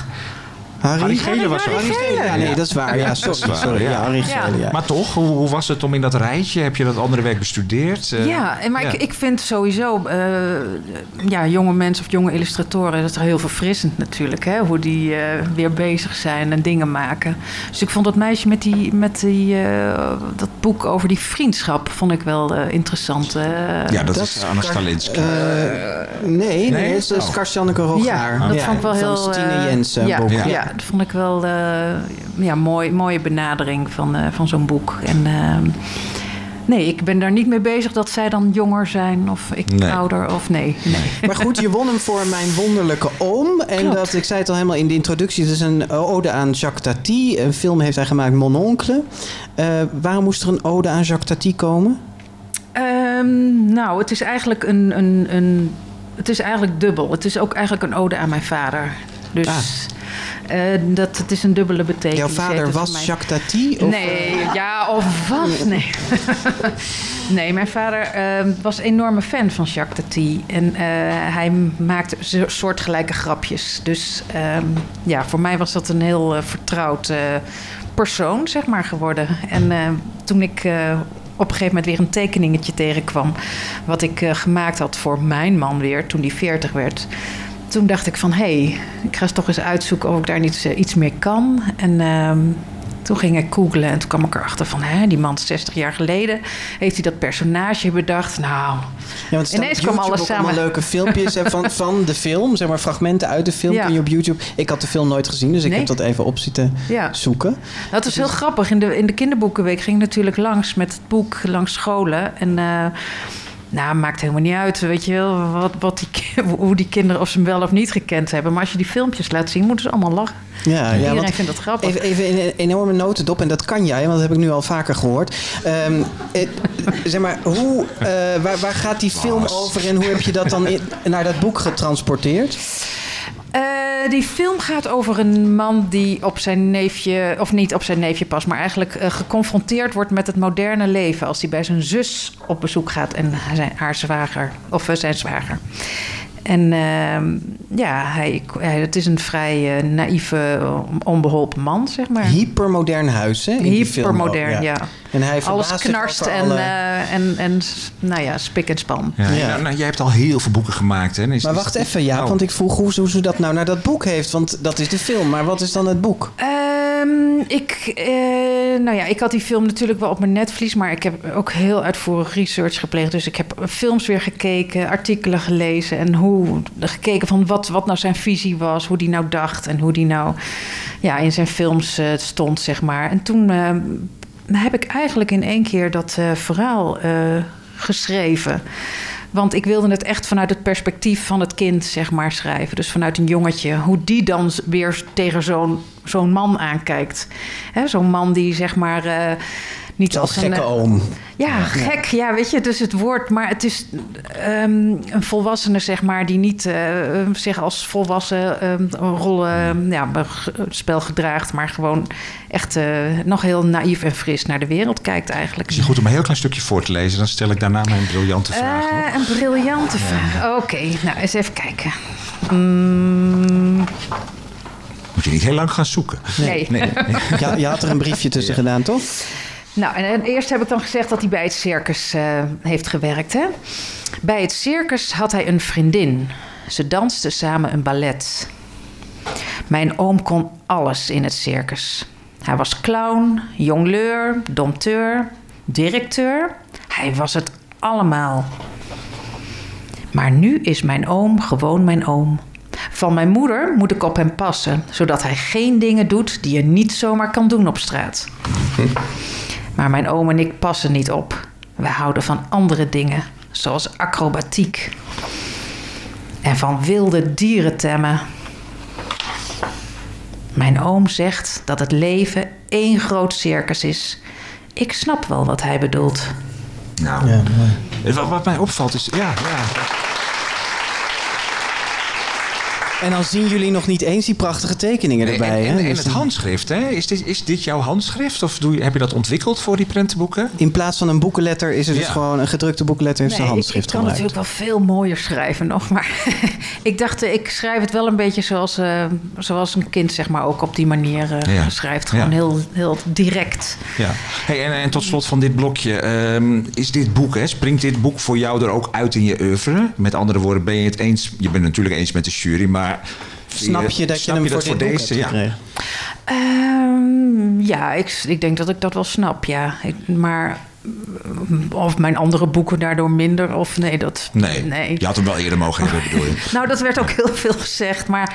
Weet je, Dus kijk, zoals tussen een- je kinderen dit. Ja, precies. Dat is een beetje lastig. Nee, maar hè? goed, ik snap wel. Soms voel je misschien wel van ik heb nou iets bijzonders gemaakt. Ja, dat, hè? ik had wel meteen toen ik dit boek maakte. Iets en dat persoonlijks. Is, ja, Ja. ja. en dat ik dacht zo van bij dit boek kom, komen eigenlijk heel veel dingen samen. En eh, dat is, dat is Ja. gewoon een heel fijn gevoel. Dat het, eh, dat het klopt, zeg maar. Dat het, eh, ja. Mooi.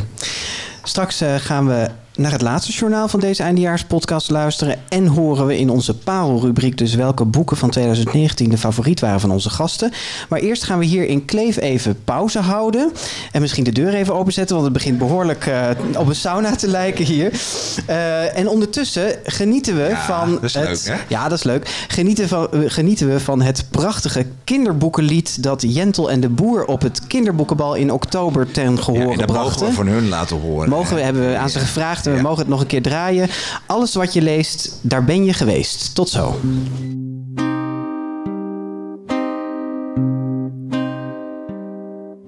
Toen ik vijf was, leerde ik lezen. In groep drie van juf Anneke uit Soest. Ik was iets trager, maar uiteindelijk aan het einde van groep 4 wist ik ook hoe je een boekje lezen moest. En toen ik lezen kon, toen leerde ik al gauw. Van Floortje Bellefleur, hoe je een paard vangt met een touw. Zij woonde op een bakkerij, ik ben daar grootgebracht. Ons Sorbo-rijtjeshuisje rook naar broodjes elke nacht. De griezelbus reed voor, ik was toen 7, 8. In Goes, waar ik vandaan kom, was zo'n bus nogal verdacht. Ik twijfelde, maar ben toch met die mensen meegegaan. En nu kan ik op zich best goed een weerwolf verslaan. Ik weet al lang, I kongklimen er det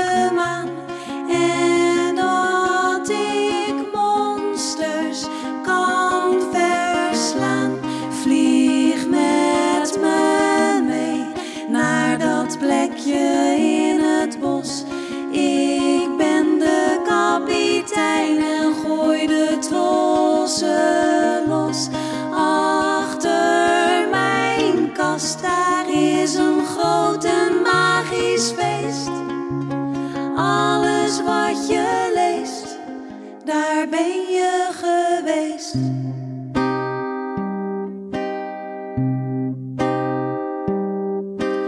Lange Zeeuwse winters waren absoluut niet saai. Ik zat namelijk op Hogwarts en ving zo af en toe een snaai. Ik was leerling in de Zwarte Molen, dat was overleven. Ik ken dus mensen die voor altijd raven zijn gebleven. Met de gebroeders Leeuwenhart was ik behoorlijk hecht. En toen mijn oma ziek werd, zei ik, daar kom jij terecht. Wacht op mij in Nangiala, het is een fantasie. Voor als de wereld even niet zo mooi is in het echt. Ik weet al lang, ik kan klimmen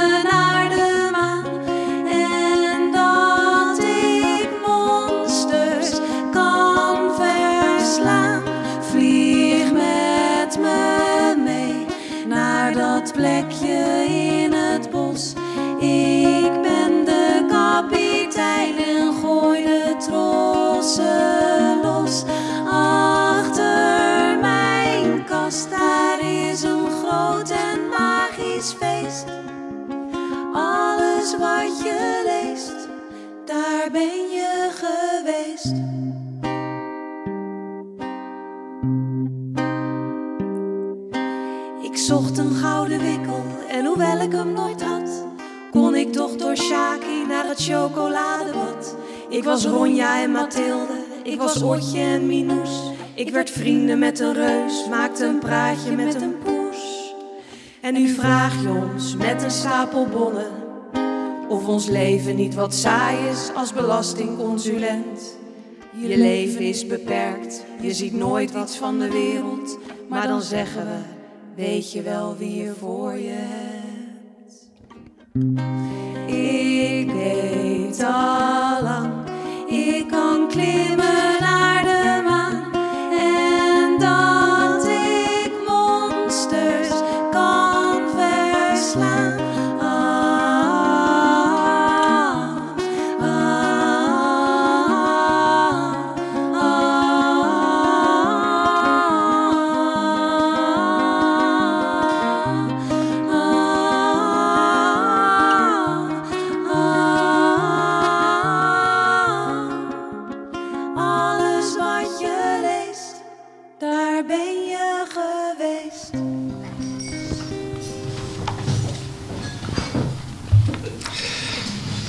Welkom terug. Je hoorde alles wat je leest, daar ben je geweest. Van Jentel en de Boer. De dames zijn nu allebei met zwangerschapsverlof, maar vanaf oktober gaan ze weer de theaters in met een nieuwe muzikale cabaretvoorstelling Lacrimosa. Kaarten zijn nu al te krijgen via jentelindeboer.nl. En uh, zijn we klaar voor het laatste journaal, dames en heren? Oké, okay, Bert Kranenbarg, kom er maar in. Het grote vriendelijke jaaroverzicht met het kinderboekennieuws van september, oktober, november en december. Klassieke kinderboekenhelden als Dick Trom, Pietje Bel, Kruimeltje en de Schippers van de Chameleon sieren dit jaar de kinderpostzegels. Het is niet voor het eerst dat er kinderboekfiguren op de zegels staan. Eerder was die eer al weggelegd voor onder meer Jip en Janneke, Nijntje en Kikker. De Thea Beckmanprijs voor het beste historische jeugdboek voor kinderen van 12 jaar en ouder gaat naar Hendrik de Hollandse Indiaan van Bianca Mastenbroek. Het boek krijgt ook de Jonge Beckman, de prijs van de jongere jury. Mark ter Horst wint de Glazen Globe, een aardrijkskundeprijs voor kinderboeken, voor Palmen op de Noordpool over het klimaat. Begin oktober is het weer kinderboekenbal, maar de opzet is anders dan voorgaande jaren, meldt ook Nieuws Co op NPO Radio 1. Een opvallende afwezige vanavond op het kinderboekenbal. De kinderen zelf namelijk, die zijn dit jaar niet welkom. Ik heb contact met schrijfster Tosca Mente, bekend van kinderboek Dummy de Mummy. Um, ik heb begrepen, mevrouw Mente, dat u zo ook naar het bal gaat. Ja, ik sta zelfs nog in dubio hoor, moet ik zeggen, omdat de kinderen er niet zijn. Dus ik, uh, ik ga zomaar zo'n muntje gooien, denk ik. Want u, u vindt dat de kinderen er wel thuis horen?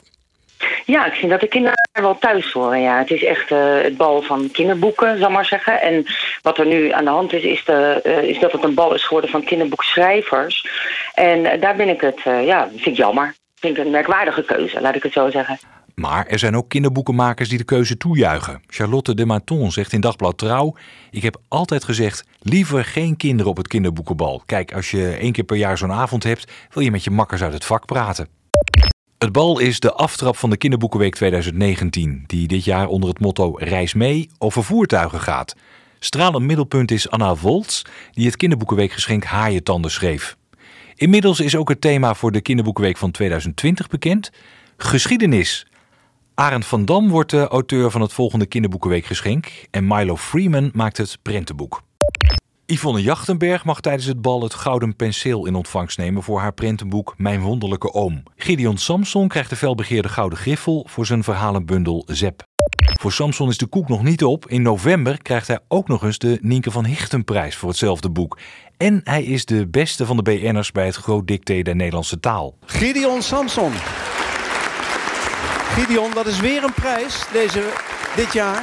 Weer de eerste plaats. Hij won de Gouden Griffel met Zep. Voor al degenen die dat boek niet hebben gelezen, dat kinderboek. Dat begint als volgt. Er komt een zebra de klas binnen. En niemand kijkt vreemd op. Ook de juf niet. En de kinderen ook niet. Die zebra gaat gewoon naar binnen. En die gaat daar zitten. En niemand die er iets over zegt. Een fantastisch kinderboek. We blijven nog even in de prijzen. De laatste van dit jaar. De samenwerkende kinderboekwinkels blazen na vijf jaar afwezigheid hun kinderboekwinkelprijs nieuw leven in. Ze bekronen een boek dat in hun ogen ten onrechte is overgeslagen bij de andere prijzen. De gelukkige is Mark Jansen met zijn tekstloze prentenboek Eiland. In de eerste week van oktober gaan twee kinderboekverfilmingen in première.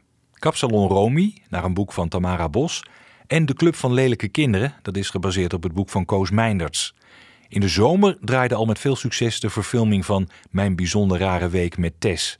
Naar het boek van Anna Woltz, die op internationale filmfestivals meerdere keren in de prijzen viel en werd genomineerd voor een Gouden Kalf. Op 26 oktober overlijdt onverwacht kinderboekenschrijver Rob Ruggenberg. Hij had net de laatste hand gelegd aan zijn nieuwe roman Offerkind, die in april 2020 bij Querido verschijnt.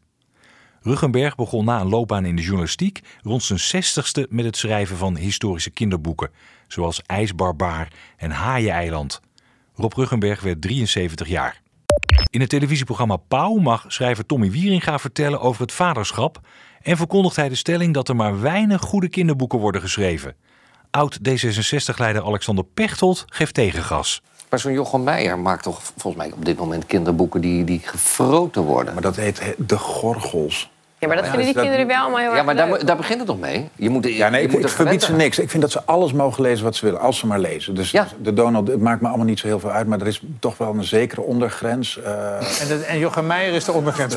Dat mag ben ik niet met je eens. Jochem Meijer reageert sportief door te twitteren dat hij zijn kinderen later zal aanraden om het boek Joe Speedboat van Wieringa te lezen, omdat hij daar zelf zo van genoten heeft. Het Kinderboekenmuseum in Den Haag bestaat 25 jaar en dat wordt gevierd met de nieuwe permanente tentoonstelling De Eigenwijze Kinderen van Annie M.G. Schmid. Eh, dus als ik een antwoord kies dat ik heel avontuurlijk ben, word ik een abotje. Maar misschien ga ik wel de poesen inschakelen om mij te helpen. En dan ben ik meer Minoes. Dus ik ga deze quest spelen en dan ontdek ik wie van de eigenwijze kinderen van Annie ben ik eigenlijk. Twee van Schmids boekenkinderen hebben nog een feestje, want het dikke boek over Jip en Janneke beleeft in 2019 de 50ste druk. Nou, dat was het nieuws van dit jaar, de laatste maanden. En eh, het schokkende bericht uit dit overzicht is natuurlijk het overlijden van eh, Rob Ruggenberg. Dat Ja. eh, onverwacht kwam. Een, een grote schok, omdat hij ook net hersteld leek hè, van eh, nou ja, ziekte eigenlijk. En, eh, Ja, had gezondheidsproblemen al langere tijd. ja, en hij had net de laatste hand aan zijn boek gelegd. Had hij nog op Facebook gezet dat hij daar zo blij mee, eh, mee was. Kenden jullie hem? Of, eh? Ik niet, nee. nee. Ja, Alle drie niet? Nee. Nou, ik heb hem denk ik één keer ontmoet op Ja, een. Ja, en ik weet dat ik het een hele sympathieke man Ja, vond. jullie zijn allemaal heel aardig, maar Rob Ruggenberg was Die echt... was echt aardig.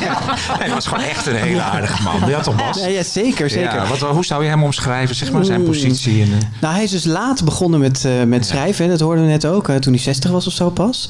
En hij heeft eigenlijk in rap tempo eh, eh, een paar historische boeken geschreven die... Oh, dan heb ik hem wel een keer ontmoet inderdaad. Je hem wel ontmoet? Ja. Ja, Ja. we hebben een keer samen op een school. Hebben we, eh, ja, voordat we begonnen met, eh, met de rondreis door de school, zeg maar, hebben we met elkaar zitten praten. Ja. Ja. Nou ja, goed, om, om het verhaal af te maken, hij heeft. ehm, eh, historische boeken geschreven die opvielen omdat hij eh, steeds eigenlijk een episode, een vergeten episode uit de Nederlandse geschiedenis, eh, soms ook de Nederlandse overzeese geschiedenis, wist op te duikelen ergens uit archieven. En daar maakte hij dan een, een, een boek omheen. Bijvoorbeeld Haaien-eiland gaat over een, een Nederlands schip wat ergens, nou ja, eeuwen geleden in- langs een eilandje in de stille Zuidzee vaart. Bestaat ook echt. Takapoto uit mijn hoofd. Ik weet niet of ik het goed zeg. Dat weet ik niet. Nou ja, goed. Dit is gewoon mijn geheugen ergens diep ver weg. Ehm, en daar zijn Nederlandse eh, bemanningsleden van dat schip. Dat is ook echt gebeurd. Dus die zijn daar achtergebleven. En dat is dus midden in de Stille Zuidzee. Je moet weken reizen om daarheen te dat komen. heeft hij gedaan. Dat heeft hij ook gedaan. Er is ook een prachtige foto. Misschien kunnen we die in de beetje show de notes Floortje zetten. Dessing van de kinderboeken. Ja, hij is de Floortje Dessing van de kind. Nou, Maar er is een prachtige foto van hem. Die die kunnen we wel in onze show notes zetten op de site ook. Waarin hij op het witte strand van Takapoto zit te schrijven. Met uitzicht op het binnenmeer van dat eiland waar dus haaien in zitten. Daar gaat het boek ook over. Nou ja, eh, wat ook typerend is, is dat zijn eh, boeken heel spannend zijn. En ook echt best wel gruwelijk. Dus hij eh, maalt niet om een afgeslagen kopje meer of minder. En dat blijkt ook wel als je de synopsis van zijn nieuwste boek Offerkind, dus dat binnenkort bij Querido gaat verschijnen, leest. Daar staat in 1987 werd onderaan de oude duinen in Wassenaar een massagraf gevonden met daarin de skeletten van 12 kinderen en volwassenen. Nader onderzoek wees uit dat de 12 4000 jaar geleden met geweld om het leven zijn gebracht. In Offerkind beschrijft Rob Ruggenberg leven en dood van deze 12. Nou, dat belooft weer een eh, bloedstollend boek te worden. Ja. Ja. En blij dat het toch zo ver af was Zeker. eh, toen hij stierf dat het gepubliceerd kan worden. Want dat was natuurlijk wel zonde geweest dat dat niet had kunnen gebeuren. Nee, of een kind komt in het voorjaar eh, Ja, uit. Ja. het voorjaar. Hey, dan even naar het kinderboekenbal. Hè. Eh, Voor het eerst geen kinderen eh, bij. Hoe hebben jullie dat ervaren? Wa- was Tosca er nou uiteindelijk Nee, of niet? was er- die was er nee? niet. Ze was er niet? Het muntje is de verkeerde kant Verkeerde uitgevallen. kant, ja. ja. Eh, nee, ik, ik vond het in eerste instantie een beetje raar. Want vroeger vond ik het juist leuk om met mijn kinderen daar naartoe te gaan. Eh, maar ik vond het heel erg leuk. En alle collega's die ik sprak waren ook allemaal heel enthousiast. Want het was een heel. Het hing. Het, het was altijd een beetje twee ideeën. Je moest en de kinderen vermaken en de volwassenen. Waardoor iedereen een beetje ongelukkig was. En nu was het gewoon voor de grote mensen. Ik vond het echt leuk. Ja. En voor jullie was het sowieso natuurlijk een beetje een rare... Ja, dat was voor mij en voor Yvonne ook natuurlijk een beetje een raar bal. Maar ik, het eh, zaalprogramma, eh, ik, eh, raar in de, in, de, in de leuke zin van het woord hoor. Maar ehm, eh, wat, wat er na het zaalprogramma, daar heb ik weinig van meegekregen. Want dat, dat gebeurt dan dus. Jij moest het jeugdjournaal te ja, woord staan. Ja, Ja. precies, dat soort Ja. dingen. Maar ik ben het helemaal eens met wat de Manon zegt. Dat het, het hinkte altijd een beetje op twee gedachten. En ik vond het zaalprogramma heel mooi en smaakvol gedaan. En met heel veel ehm, gewoon waardering voor de boeken en de schrijvers. En dat vond ik heel, eh, heel tof eigenlijk. Ja, dit, is een, dit heeft een beetje een hoog eh, je had erbij moeten zijn gehalte natuurlijk Ja, voor de mensen die daar niet waren. Ja, maar, ja, precies. Maar eh, wat mij wel is opgevallen is dat dit dus groot nieuws werd. Weet je, er waren Nieuws en Co hebben we net laten horen, maar Ja. er waren veel andere radioprogramma's. discussie, ja. Ja, die, die het allemaal gingen oppakken. Van, Ja. Er mogen geen kinderen meer naar het Nee. bal. Nee, nou ja, wat Ja. ik altijd zelf wel een goed argument vind, is ik denk bij het gewone boekenbal zijn er ook geen lezers. Ja, precies dat. Ja, denk ik is eigenlijk Het is een makersbal. Ja. Nou, ik vond het ook eh, ik vond het heel prettig. Gewoon een ongestoord gesprek kunnen voeren zonder dat er meteen drie kinderen tussendoor schoven voor een handtekening van mijn gesprekspartner Ja. dan. Hè. Maar- ik bedoel, van Ja. mij hoeven ze geen handtekening. Maar, Maar ja. het is volgens mij, eh, een feestje met kinderen is ook leuk. Dat is denk ik helemaal het punt niet. Is Wat, de, wat de Manon zegt. Het, het, het Nou, is wel, denk ik, wel aardig om- volgende dag- Nee, maar het is wel aardig om een keuze te maken. Dus, eh, dus dat je of-of. Ik bedoel, en dit, vond, nou, dan, Ja, die verjaardagen waar dan heel veel kinderen en heel veel volwassenen zijn, die zijn ook nooit zo leuk. Nee, als kinderen altijd naar boven Maar vroeger ja, wij zaten de volgende dag. eh, onze prijs was dat wij alsnog eh, kinderen voor kinderen. Ja, want ze zijn niet zingen. overgeslagen. Nee, nee, nee, zijn- nee. ze De zijn niet volgende dag werd dat alsnog in, eh, op een school in Amsterdam die ik al eerder noemde. En toen kregen wij kinderen voor kinderen voor ons kiezen. Dat, eh, verteld Terwijl ik echt geen minuut geslapen had s'nachts. Heftig dan, eh, hè? Ja, dat was heel ja, heftig. die Ja, kwam en die, echt, eh, eh, die ja. Oh, en Dat bleef ons eh, bespaard. Ja. Oei, oei, oei. Ja. Goed. Ehm, Hey, op naar de volgende kinderboekenweek. We hebben net eh, gehoord eigenlijk wat het thema is en wie, de, wie het geschenk... eh, Ja, en er is ook een motto inmiddels. Dat was er nog niet toen, wij, eh, eh, toen Bert insprak. En toen, ja, inderdaad, ik is het moest eigenlijk meteen denken dat het over sprookjes zou gaan, maar het gaat Oh dus ja. over geschiedenis. Ja, het gaat over geschiedenis. Eh, maar mooi thema. Jullie schrijven allemaal historische boeken, dus dat komt goed uit. Nee, ik heb samen met eh, Jan-Paul Schutte en Wieke van Oort in, meegedaan met de Nationale Geschiedenisquiz. En toen heb ik eh, me echt verdiept in geschiedenis. En wij waren met z'n drieën een panel dat niks wist. En wij streden tegen kinderboekenauteurs van, heet ze geloof ik, de Ronde Tafel. Oh, en die ja, ja. schrijven alleen maar over geschiedenis. En die weten dus alles over de geschiedenis. Ja. Dus Maar volgende keer moet je Gideon meevragen, die wint al die quizzen. ja, dat weet ik, hè? Ja, ik, ik vind het een heel erg leuk thema. En er zijn vooral ook erg veel kinderboekenschrijvers in Nederland... die daar heel erg goed in zijn, vind ik. ja, en de keuze voor de auteur en de prentenboekenmaker. Ja, prachtig. Ja, Hele goede fantastisch. keuze. Ja. Nou, ik ben er eigenlijk ook wel blij mee. Ja. Ja.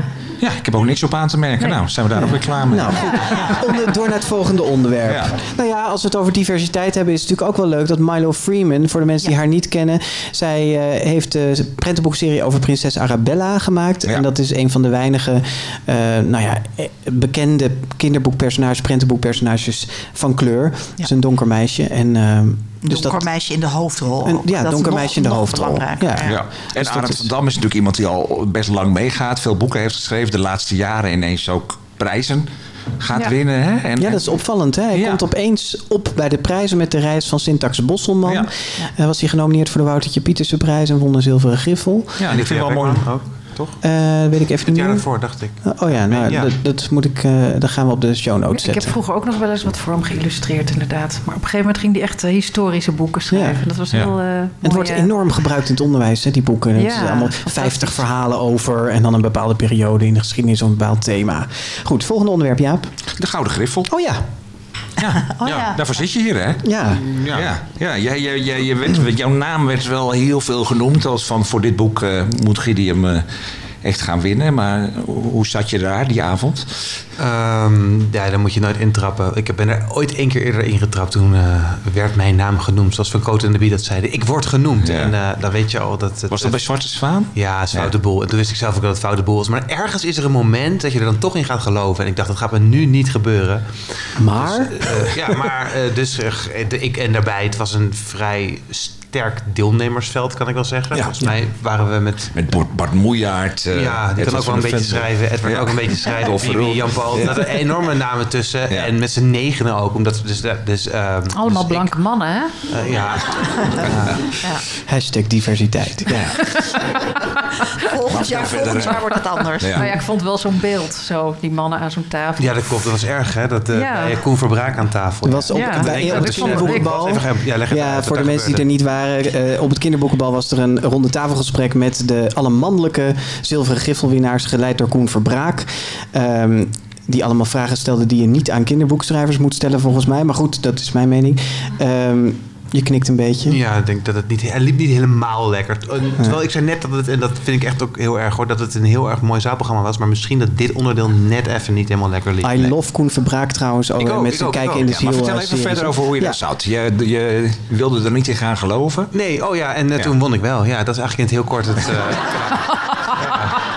Die zag ik echt niet aankomen. Maar gaat je, je hartslag dan enorm omhoog op het moment Nee, dat... niks aan de hand.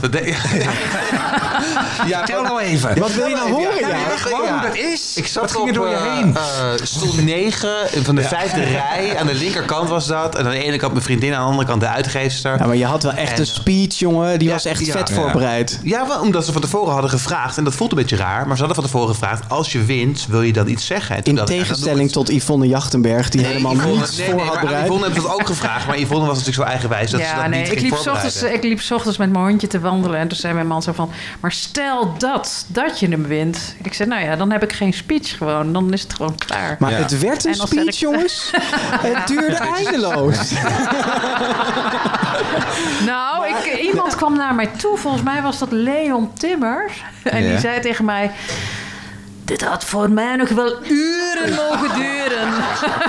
Dat wilde ik er ook aan toevoegen, want het was heerlijk om naar te luisteren. Volgens mij zei Marlijn de Kok in, eh, in het parool dat jij de ster van de avond was. En dat kwam door die. eh, Ja, dat was absoluut waar. zo. Ik zit je te plagen. Maar jij was ook de ster van de avond. eh, Ja. Natuurlijk. Eh, eh, Daarna heb je ook nog de Nienke van Hichtem eh, Ja. prijs gewonnen. Dus het is echt een glorieus... eh, Ja, en een, en een zoon gekregen. Dat- ja. ja, Dus, eh, was jouw jaar. eh. Het was, eh, ja, dit, is, tot nu toe is het jaar loopt het wel. Dat is een lekker, briljante ja. griffeltje. Ja, Ja. Ik hoop dat die laatste paar dagen ook nog eh, een beetje iets voorstellen. En, Hey, we hoorden, nou, Ja. dat kan nou dit niet meer stuk natuurlijk. Hey, we hoorden net eh, Frits Spits even in het journaal al zeggen... in ZEP komt er een zebra in de klas en niemand kijkt daarvan op. Dat is het eerste verhaal. En zo Mhm. staan er in het boek eh, nog veel meer absurdistische verhalen. Al noem je het zelf realistische verhalen met een absurdistisch gegeven. Hoe zit dat? Wat is dat onderscheid?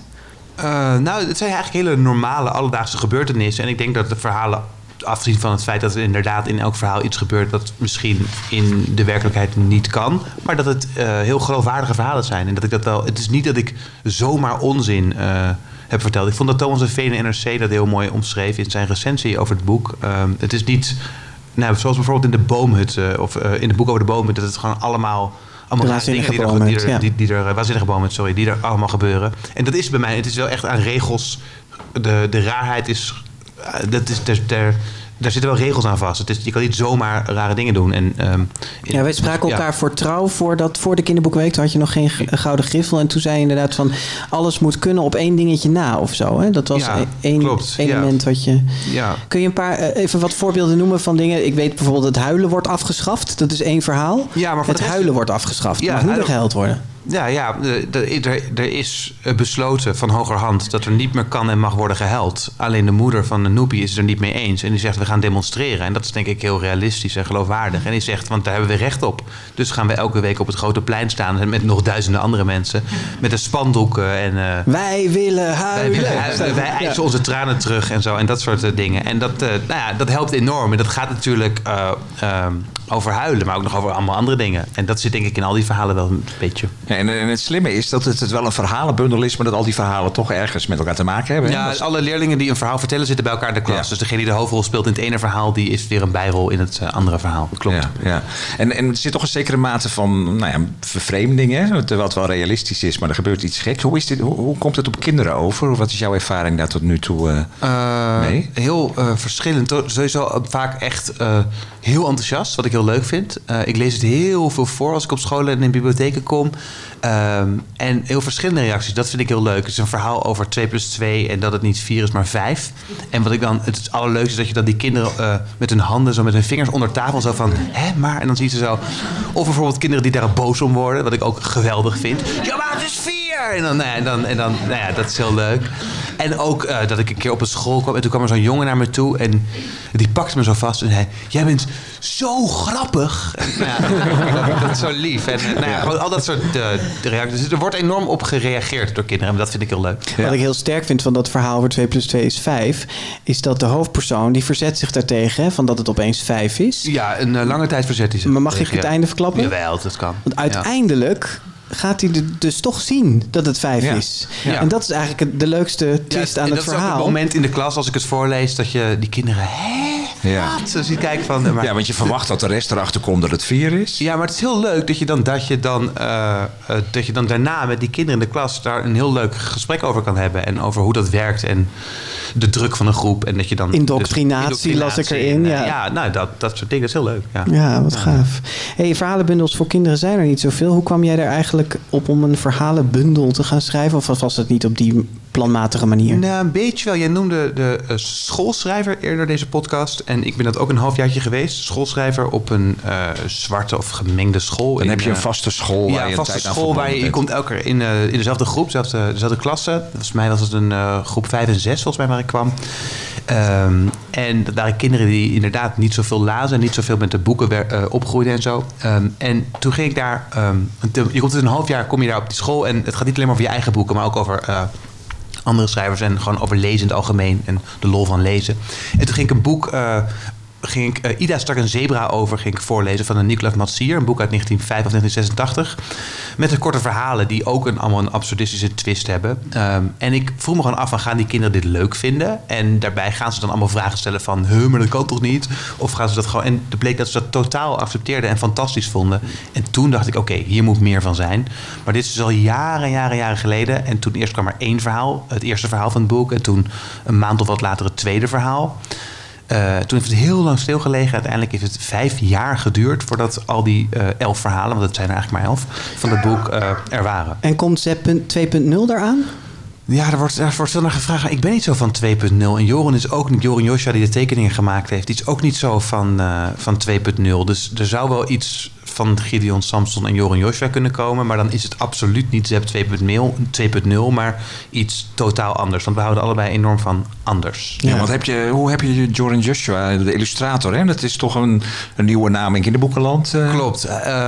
hoe heb je hem ontdekt? Of Ik heb hem ontdekt via een vriend van mij, is een grafisch vormgever. En die eh, onder andere, hij is nog veel meer, maar dat onder andere. En jaren geleden ehm, zei hij tegen mij van als jij ooit iets eh, maakt waarbij dit past. En toen liet hij me eh, het werk zien van Joren. eh, dan, nou ja, dan zou je er iets mee moeten doen. En toen schreef ik dus eh, die verhalen van Zep. En toen heb ik, eh, dat ik, oh, hier past dat bij. Toen heb ik Joren opgebeld. En eh, een beetje zoals zo'n jongen die een beetje verliefd is. En zo van, oeh, van, eh, ik, ik ga vragen van of hij, of, hij, eh, eh, of hij verkering met me wil. En eh, van, wil jij die tekeningen maken? En eh godzijdank wilde die. En Hij dat wilde is aardig verkering. gelukt. Ja. Ja. Hey, zou je een klein stukje willen voorlezen? Dat wilde ik ook vragen. Oh, Goed, ja. ik doe een, heel klein stukje. goed Ik zou aan, een ja. stukje van het, het is het achtste verhaal in het boek. Het is het, eh, eh, dit is een stukje van voor het tweede verhaal wat ik ooit schreef. Eh, met, en toen hadden, de moet ik erbij vertellen, de hoofdpersonen nog heel andere namen. Ehm, ehm, omdat we het er eerder over hadden, over die namen. Ehm, acht Wies is het, eh, het achtste verhaal van Wies. Het begint zo. Mijn vriendinnetje Noepie is echt een rare. Zitten we samen haar zusjes Barbie door, Barbie door midden te knippen. Zegt ze zomaar ineens, ik wil jouw hoofd. Mijn hoofd? Ik leg de schaar neer. Hoe bedoel je? Dat die op mij zit, Wies, zegt Noepie, in plaats van op jou. Ik vind het nogal achterlijk wat ze wil. Want hoe moet ik nou verder? Zonder hoofd kun je niet eten en niet praten. Dan krijg jij zo lang de mijne, zegt Noepie. Ik de jouwe? Dat we ruilen? Het klinkt een beetje alsof ze dit al eerder heeft bedacht. Alleen maar voor een weekje of zo? Een hele week? Of een dagje? Ik kijk Noepie aan. Met mijn ogen die in mijn hoofd zitten. Ik hou van dat hoofd. Het is een fijn hoofd. Met een fijne ogen, een fijne neus en fijne oren. Ik wil ook wel eens blond zijn, zegt Noepie. Oh ja, natuurlijk. Mijn blonde haren. Die zijn het fijnste van alles.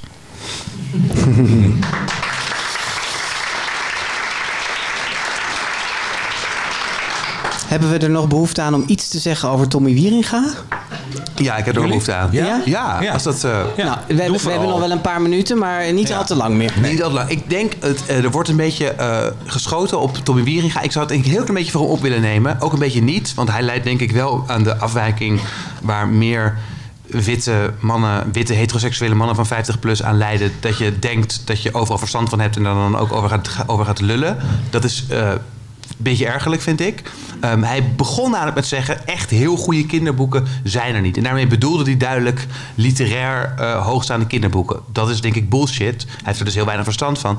Maar daarna zegt Alexander Pechtel, die daar aan tafel zit, de Gorgels. En niets mis met de Gorgels. Een fantastisch leuk boek, maar het is niet wat Wieringa bedoelt daar. Dus het is best wel typisch dat hij dan denk ik de Gorgels noemt. En vervolgens... Maar dat komt omdat Alexander Pechtold ook maar één kinderboek kent, denk ik. Pechtold, dat is ook zo. Die weet er dus, ja, maar het grote probleem zit hem dus helemaal niet in het feit dat Tommy Wieringa zegt, want dat zei hij een beetje gekscherend, dat hij de gorgels onder het tapijt gaat verstoppen voor zijn kinderen. Dat is denk ik niet het, het hele punt. Het hele punt is dat er gewoon allemaal mensen aan tafel zitten die super weinig verstand hebben van mooie kinderboeken. En daar zit volgens mij de, Ja. de pijn. Maar het is wel Mijn pijn. eh, een, eh, een van de best bekeken televisieprogramma's in Nederland als het om talkshows gaat. Manon, wat is het effect dan van zo'n soort uitspraak van Wieringa? Nou ja, ik denk ook, ja, ik heb geen televisie, dus ik kijk ook naar tv. Maar ik, eh, ik denk wel dat het ook een beetje uit de context gehaald is. Niet door ons, hoor. Nee, nee, nee, nee, nee. Maar omdat het overal in het nieuws is geweest, krijgt het nog veel meer nadruk. Dat, dat Tommy Wieringa zegt, er zijn weinig goede kinderboeken. Dat is echt, echt onzin. Maar op het moment dat je dat al gezegd hebt... en het staat al op nu.nl... Ja, dan kan je het niet meer terugnemen. kan je niet zeggen, oh nee, er zijn er toch goede ik, kinderboeken. ik snap niet dat, dat een interviewer dan op dat moment niet zegt zo van... nou, wanneer ben je gestopt met lezen? Ja. Want die interviewer ook Want niet dat schreef is- van kinderboeken. Nee, dat, dat, is namelijk dat is het, het het meer, grote ja. probleem natuurlijk. Dat, Ja. hè, het, moment dat, dat ouders nog voorlezen, zeg maar. En daarna wordt er, ja, stoppen de meeste mensen. Net zoals de meeste mensen stoppen met tekenen op hun twaalfde.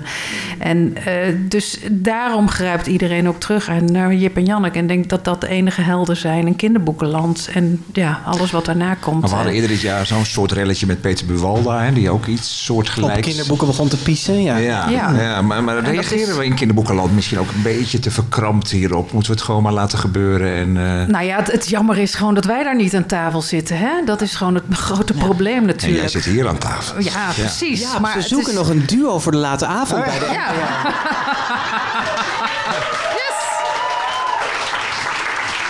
Ja. Als, als jullie het worden, dan bied ik me bij deze aan als de eerste gast. Waarom verbaast me dat nou niet dat jij dat zegt, Gideon? ja, maar zouden jullie dat ambiëren, jongens? Ik vind het meen ik serieus even eigenlijk. Nou, laten Over kinderboeken. Nou ja, zouden jullie een, op de televisie gewoon Nou, elke, elke week een half uur willen praten over kinderboeken? Moeten we wel eerst een stylist hebben, toch? Nou, Daar gaan we het straks bij een oliebol nog wel over hebben, Yvonne. Ja, We gaan eh, eh, verder, hè? Ik wil wel hoor. Oké. Ja, ja. Ehm, ja, we zijn er bijna doorheen, jongens. We gaan eh, tot slot van deze terugblik nog even zo meteen horen wat jullie favoriete kinderboeken van dit jaar waren. We hebben jullie gevraagd, eh, nou ja, echt naar boeken van dit jaar. Dat horen we in deze rubriek. De grote Jinke Parel. Yvonne, mag ik bij jou eh, beginnen? Welk boek heb jij meegenomen? Nou, ik heb hem speciaal echt meegenomen. Want dan dacht ik, dan kan ik makkelijker praten. Jane de Vos en ik heb ik meegenomen. Het was al een GVP-tip, hè, dit ja, jaar? dat was Dus, het al, ja. Maar ik, had hem, eh, ik, ik was hem op een andere manier tegengekomen. Ik had hem eh, gekocht voor mijn dochter. En eh, ja, ik hou ontzettend van graphic novels. En die koop ik dan voor mezelf. Maar ik vond dit, ja, dit, dit onderwerp... ehm, Wat ja, is het gewoon een- onderwerp? Ja, pesten op school, meiden, meiden gedoe. En dat is gewoon een eh, heel belangrijk onderwerp om daar een boek eh, over te hebben. En dat het dan ook nog beeldend zo mooi eruit ziet en eh, ja, zo gelaagd is. Dat vond ik echt ja, waanzinnig. Echt Ja, wat vond je dochter ervan? Die vond hem ook heel mooi. Maar dat is gewoon een stille lezer. Dus ik, ik, ze heeft daarna niet zoiets van... oh, laten we eens even gaan praten over dit boek. maar het leuke is dat ik dan zie of zo, weet je wel... dat ze naast al haar huiswerk op de middelbare... gewoon dit boek eh, onder de kussen heeft. En dat is gewoon... eh, ja, dat vind ik gewoon heel fijn om Ja. te zien. Fanny, Fanny Britt en Isabel Arsenault. Ja, zij is, een, zij is een toneelschrijfster, geloof ik. Oké, dat had ik En, niet. en eh, ik, ik heb haar werk nog gegoogeld. Dus zij maakt... eh, Isabel Arsenault heb je ja, over, Ja, ja. ja. En dan, ja, wat, wat, het, het- eigenlijk wat ze doet is nu iets volwassener dan dat ze, wat ze normaal doet. Normaal heeft ze wat, nog wat kinderlijkere manier, zeg maar. Van, Heel eh, toevallig heeft Annette Schaap volgens mij vorig jaar een, Ja. eh, haar. Majora Rosalie was dat een Ja, boekje Major Rosalie ook met deze. Oh, eh, oh, ja, oh ja, haar. oké. Ja. Ja. Is dit iets wat je zelf ook zou willen? Je hebt wel een beetje stripachtige dingen. Nou, ik ben eigenlijk al een, een aantal jaar bezig, zeg maar, eh, om, eh, om iets... eh, Graphic novel-achtig. ja, ja, ja, ja. Maar dat, eh dat scoop, heeft een scoop. Een Ja. scoop, Ja. inderdaad, ja. Wat leuk. Ja. Eh, maar wat, wat, eh, kun je aangeven wat je zo mooi vindt aan de tekeningen? Want dat heb je eigenlijk nog niet gezegd. Ehm, nou, wat natuurlijk heel mooi is, dat je gewoon in één techniek, zeg maar, gewoon in één potloodlijn. Ja, het handschrift. Het handschrift is gewoon iets wat, wat, wat zo duidelijk is en zo, ja, zo helder en zo eigen. Dat is ook wel iets wat, eh, ja, waar ik zelf zeg maar, eh, altijd mee bezig ben. Om mijn eigen handschrift zeg maar, eh, in een boek kwijt te kunnen. Ik, ik kan niet zo heel veel anders dan eh, mezelf zijn, zeg maar. Ja, en dat, zie je dat bij lukt je haar. erg goed. En Ja, en dat is een eh, ja, Jachtenberg onmiddellijk. En dat is bij haar ook dat zie je bij haar ook. En dat, Ja. vind ik, dat vond ik zo leuk om te zien ook als je, haar, als je haar werk googelt. Het is Ja. heel, heel, heel esthetisch hoor. Soms wel dat je denkt van oeh, weet je? Te mooi? Ja, bijna te mooi ja. ja. Ja. Maar ik weet Nou, niet hoe eh, jullie dat ervaren. Dat is, Ja, ik vond het echt een, een indrukwekkend eh, Ja. Mooi. boek. Ja? Gideon. Ja. Ja. Wat heb jij meegenomen, jouw Ik heb, parel? eh, mijn parel is ook al een boek dat eh, eerder in jullie podcast niet eens zo lang geleden eh, genoemd is. Volgens mij de November podcast met Dolf Verroen. van eh, klopt. Dirk Visser is het boek. Drama Queen. Ehm, drama Queen, zegt Jaap, maar ik noem het Drama, Drama, Queen. oké. Ehm, Ik zouden aan Dirk moeten vragen wat... eh, Oké Jaap, we zouden aan Dirk moeten vragen wat hij eh, bedoelde ermee. Maar dat is een... eh, ik vind het een steengoed boek. Ehm, ik vind Dirk Visser sowieso, als er een nieuw boek van hem komt... dan koop ik het meteen, dan ga ik het lezen. En jullie hadden het er al uitgebreid over gehad. Dus ik zat te denken, ik moet het over iets anders hebben over dat boek... dan waar jullie het al eerder over hebben gehad. En ik denk het stilistisch, dat ik dat er wel zou willen aanstippen. Hij is stilistisch heel sterk. Hij is sowieso meestelijk goed in de dialogen, maar sowieso gewoon hoe hij heel eenvoudig met woorden, of eigenlijk niet eenvoudig, maar het lijkt eenvoudig, heel veel kan zeggen. Eh, ik vind dat hij dat echt meestelijk goed doet en dat hij een van de grootste stylisten is in de jeugdboekenland die we op Oh, dit ja? moment in Nederland, ja, vind ik, die we op dit Ja. moment in eh, Nederland hebben. En ik vind ook dat hij eh, onterecht te weinig eh, waardering eh, krijgt. Ja, ik ben ook heel blij dat je dit op de plank zet. Want dit boek kan echt niet. eh, Nee, het is echt over de liefde krijgen. tussen twee meisjes hè, en in, in een achterbuurt. Even heel maar kort dat, ja, door de wil ik nog heel even kort iets over zeggen. Want ik zag in jullie beide recensies dat jullie dat, eh, die liefdes, die meisjes eh, benoemden. Zeer terecht overigens. Maar ook zo van dat het daarom een waardevol boek is. Maar daarmee ga je, vind ik ook een beetje, een, eh, een beetje voorbij aan dat het daar niet per se om gaat. Ik denk dat jij misschien al in recensie, Jaap, dat wel ook ge- gezegd had. Ik bedoel, het, daar gaat het wel over. Maar Oh, dus ik deed moest- het fout. Je deed het fout. Ja. Nee, maar Ben ik het wel mee eens? ik moest bijvoorbeeld denken aan die film eh, eh, La Vida d'elle. Eh, Ja. over, Ja. Dat gaat ook heel erg over, eh, over een lesbische liefde. Maar het gaat ook gewoon over liefde. Precies. Wat ik bedoel. ja. En dat Ja. is denk ik misschien het boek nog wel belangrijk. En ik had allemaal zinnetjes opgeschreven op een briefje die ik schitterend vind. Maar ik denk dat ik die nu eventjes... Nee, want we gaan naar Manon. Ja, daarom. Ja, Manon, jij, jou- jouw boek zit nog in de boekendoos, ja, hè? mijn parel ligt niet op tafel, maar dat is niet erg, want het is een podcast. Maar je hebt wel een bijzondere parel meegenomen. Ja, niet meegenomen, niet virtueel meegenomen. Ja, meegenomen. virtuele parel. Ja. Eh, het is een Engels boek. eh, Why You Should Read Children's Books, Even Though You Are So Old and Wise, van Catherine Randell. Eh, ze heeft kinderboeken geschreven die in Nederland worden uitgegeven.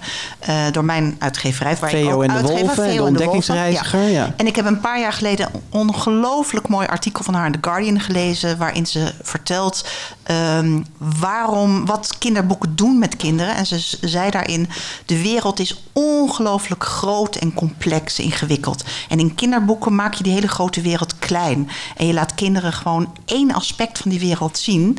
Eh, en dat vond ik toen zo'n mooi artikel. En nu een paar jaar later kreeg ik van mijn uitgever kreeg ik dit boek. Het is meer een soort essay. En ik vind dat er heel veel prachtige kinderboeken zijn uitgekomen afgelopen jaar, afgelopen jaren.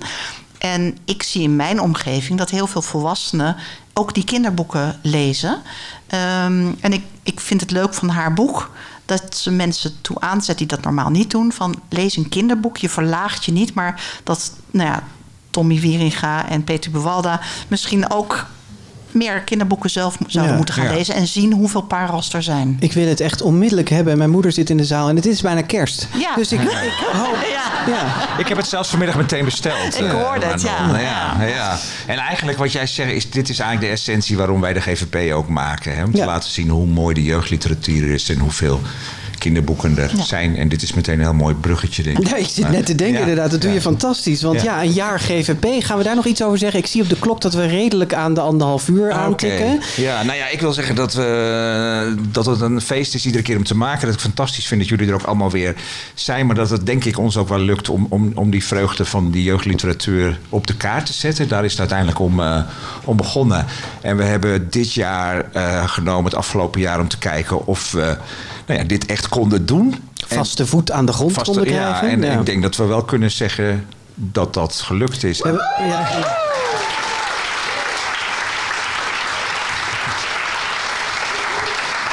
Dit was, eh, dit was, doekje, dit dus was dit- weinig subtiel hangen. Nee, zo bedoel, ik bedoel, eigenlijk wat ik wilde zeggen is dat het gelukt is en dat we dus gewoon volgend jaar doorgaan. En dat Ja, we gaan door, gaan absoluut. bouwen. En Ja. eh, ehm, een van de mooiste momenten van het afgelopen jaar, GVP. Heb Nou, je... ik vond heel gezegd dat we samen op het strand zaten. Nou, Ja, eh, ze- Gewoon zonder die Zonder schrijvers, die hè? Dat was echt, ja. dat is echt heel... Nee, maar we Wel de minst beluisterde aflevering. Ja, ja. Dus, dus daar gaat het eigenlijk om. Ja, Dan zit ik tussen mijn Ja, twee. het is wel, dan praat je wel heerlijk over boeken. Maar we zijn op de geweest. We hebben echt alles... ge- Ja, ja, het is gewoon hartstikke leuk. Wat ik ook echt wel een heel dierbaar moment dat ik voor altijd eh, wel me zal blijven herinneren was bij In met Ros thuis. Hè, we, daar straks kwam voorbij dat Peter van Gestel dit jaar is overleden. En dat we zo heel snel binnen twee dagen bij haar thuis zaten in dat wonderlijke huis. Ze hebben een sprookjeshuis. Nou, het is echt niet te geloven. Het is chockvol met spullen. En daar heel donker daarbinnen met een schemerlampje. En daar zaten we met, eh, met haar eh, en met Ja, Jacques. die nog in hun verdriet zaten ook echt te praten over. Eh, ja, dat vond ik wel echt heel bijzonder. Ja.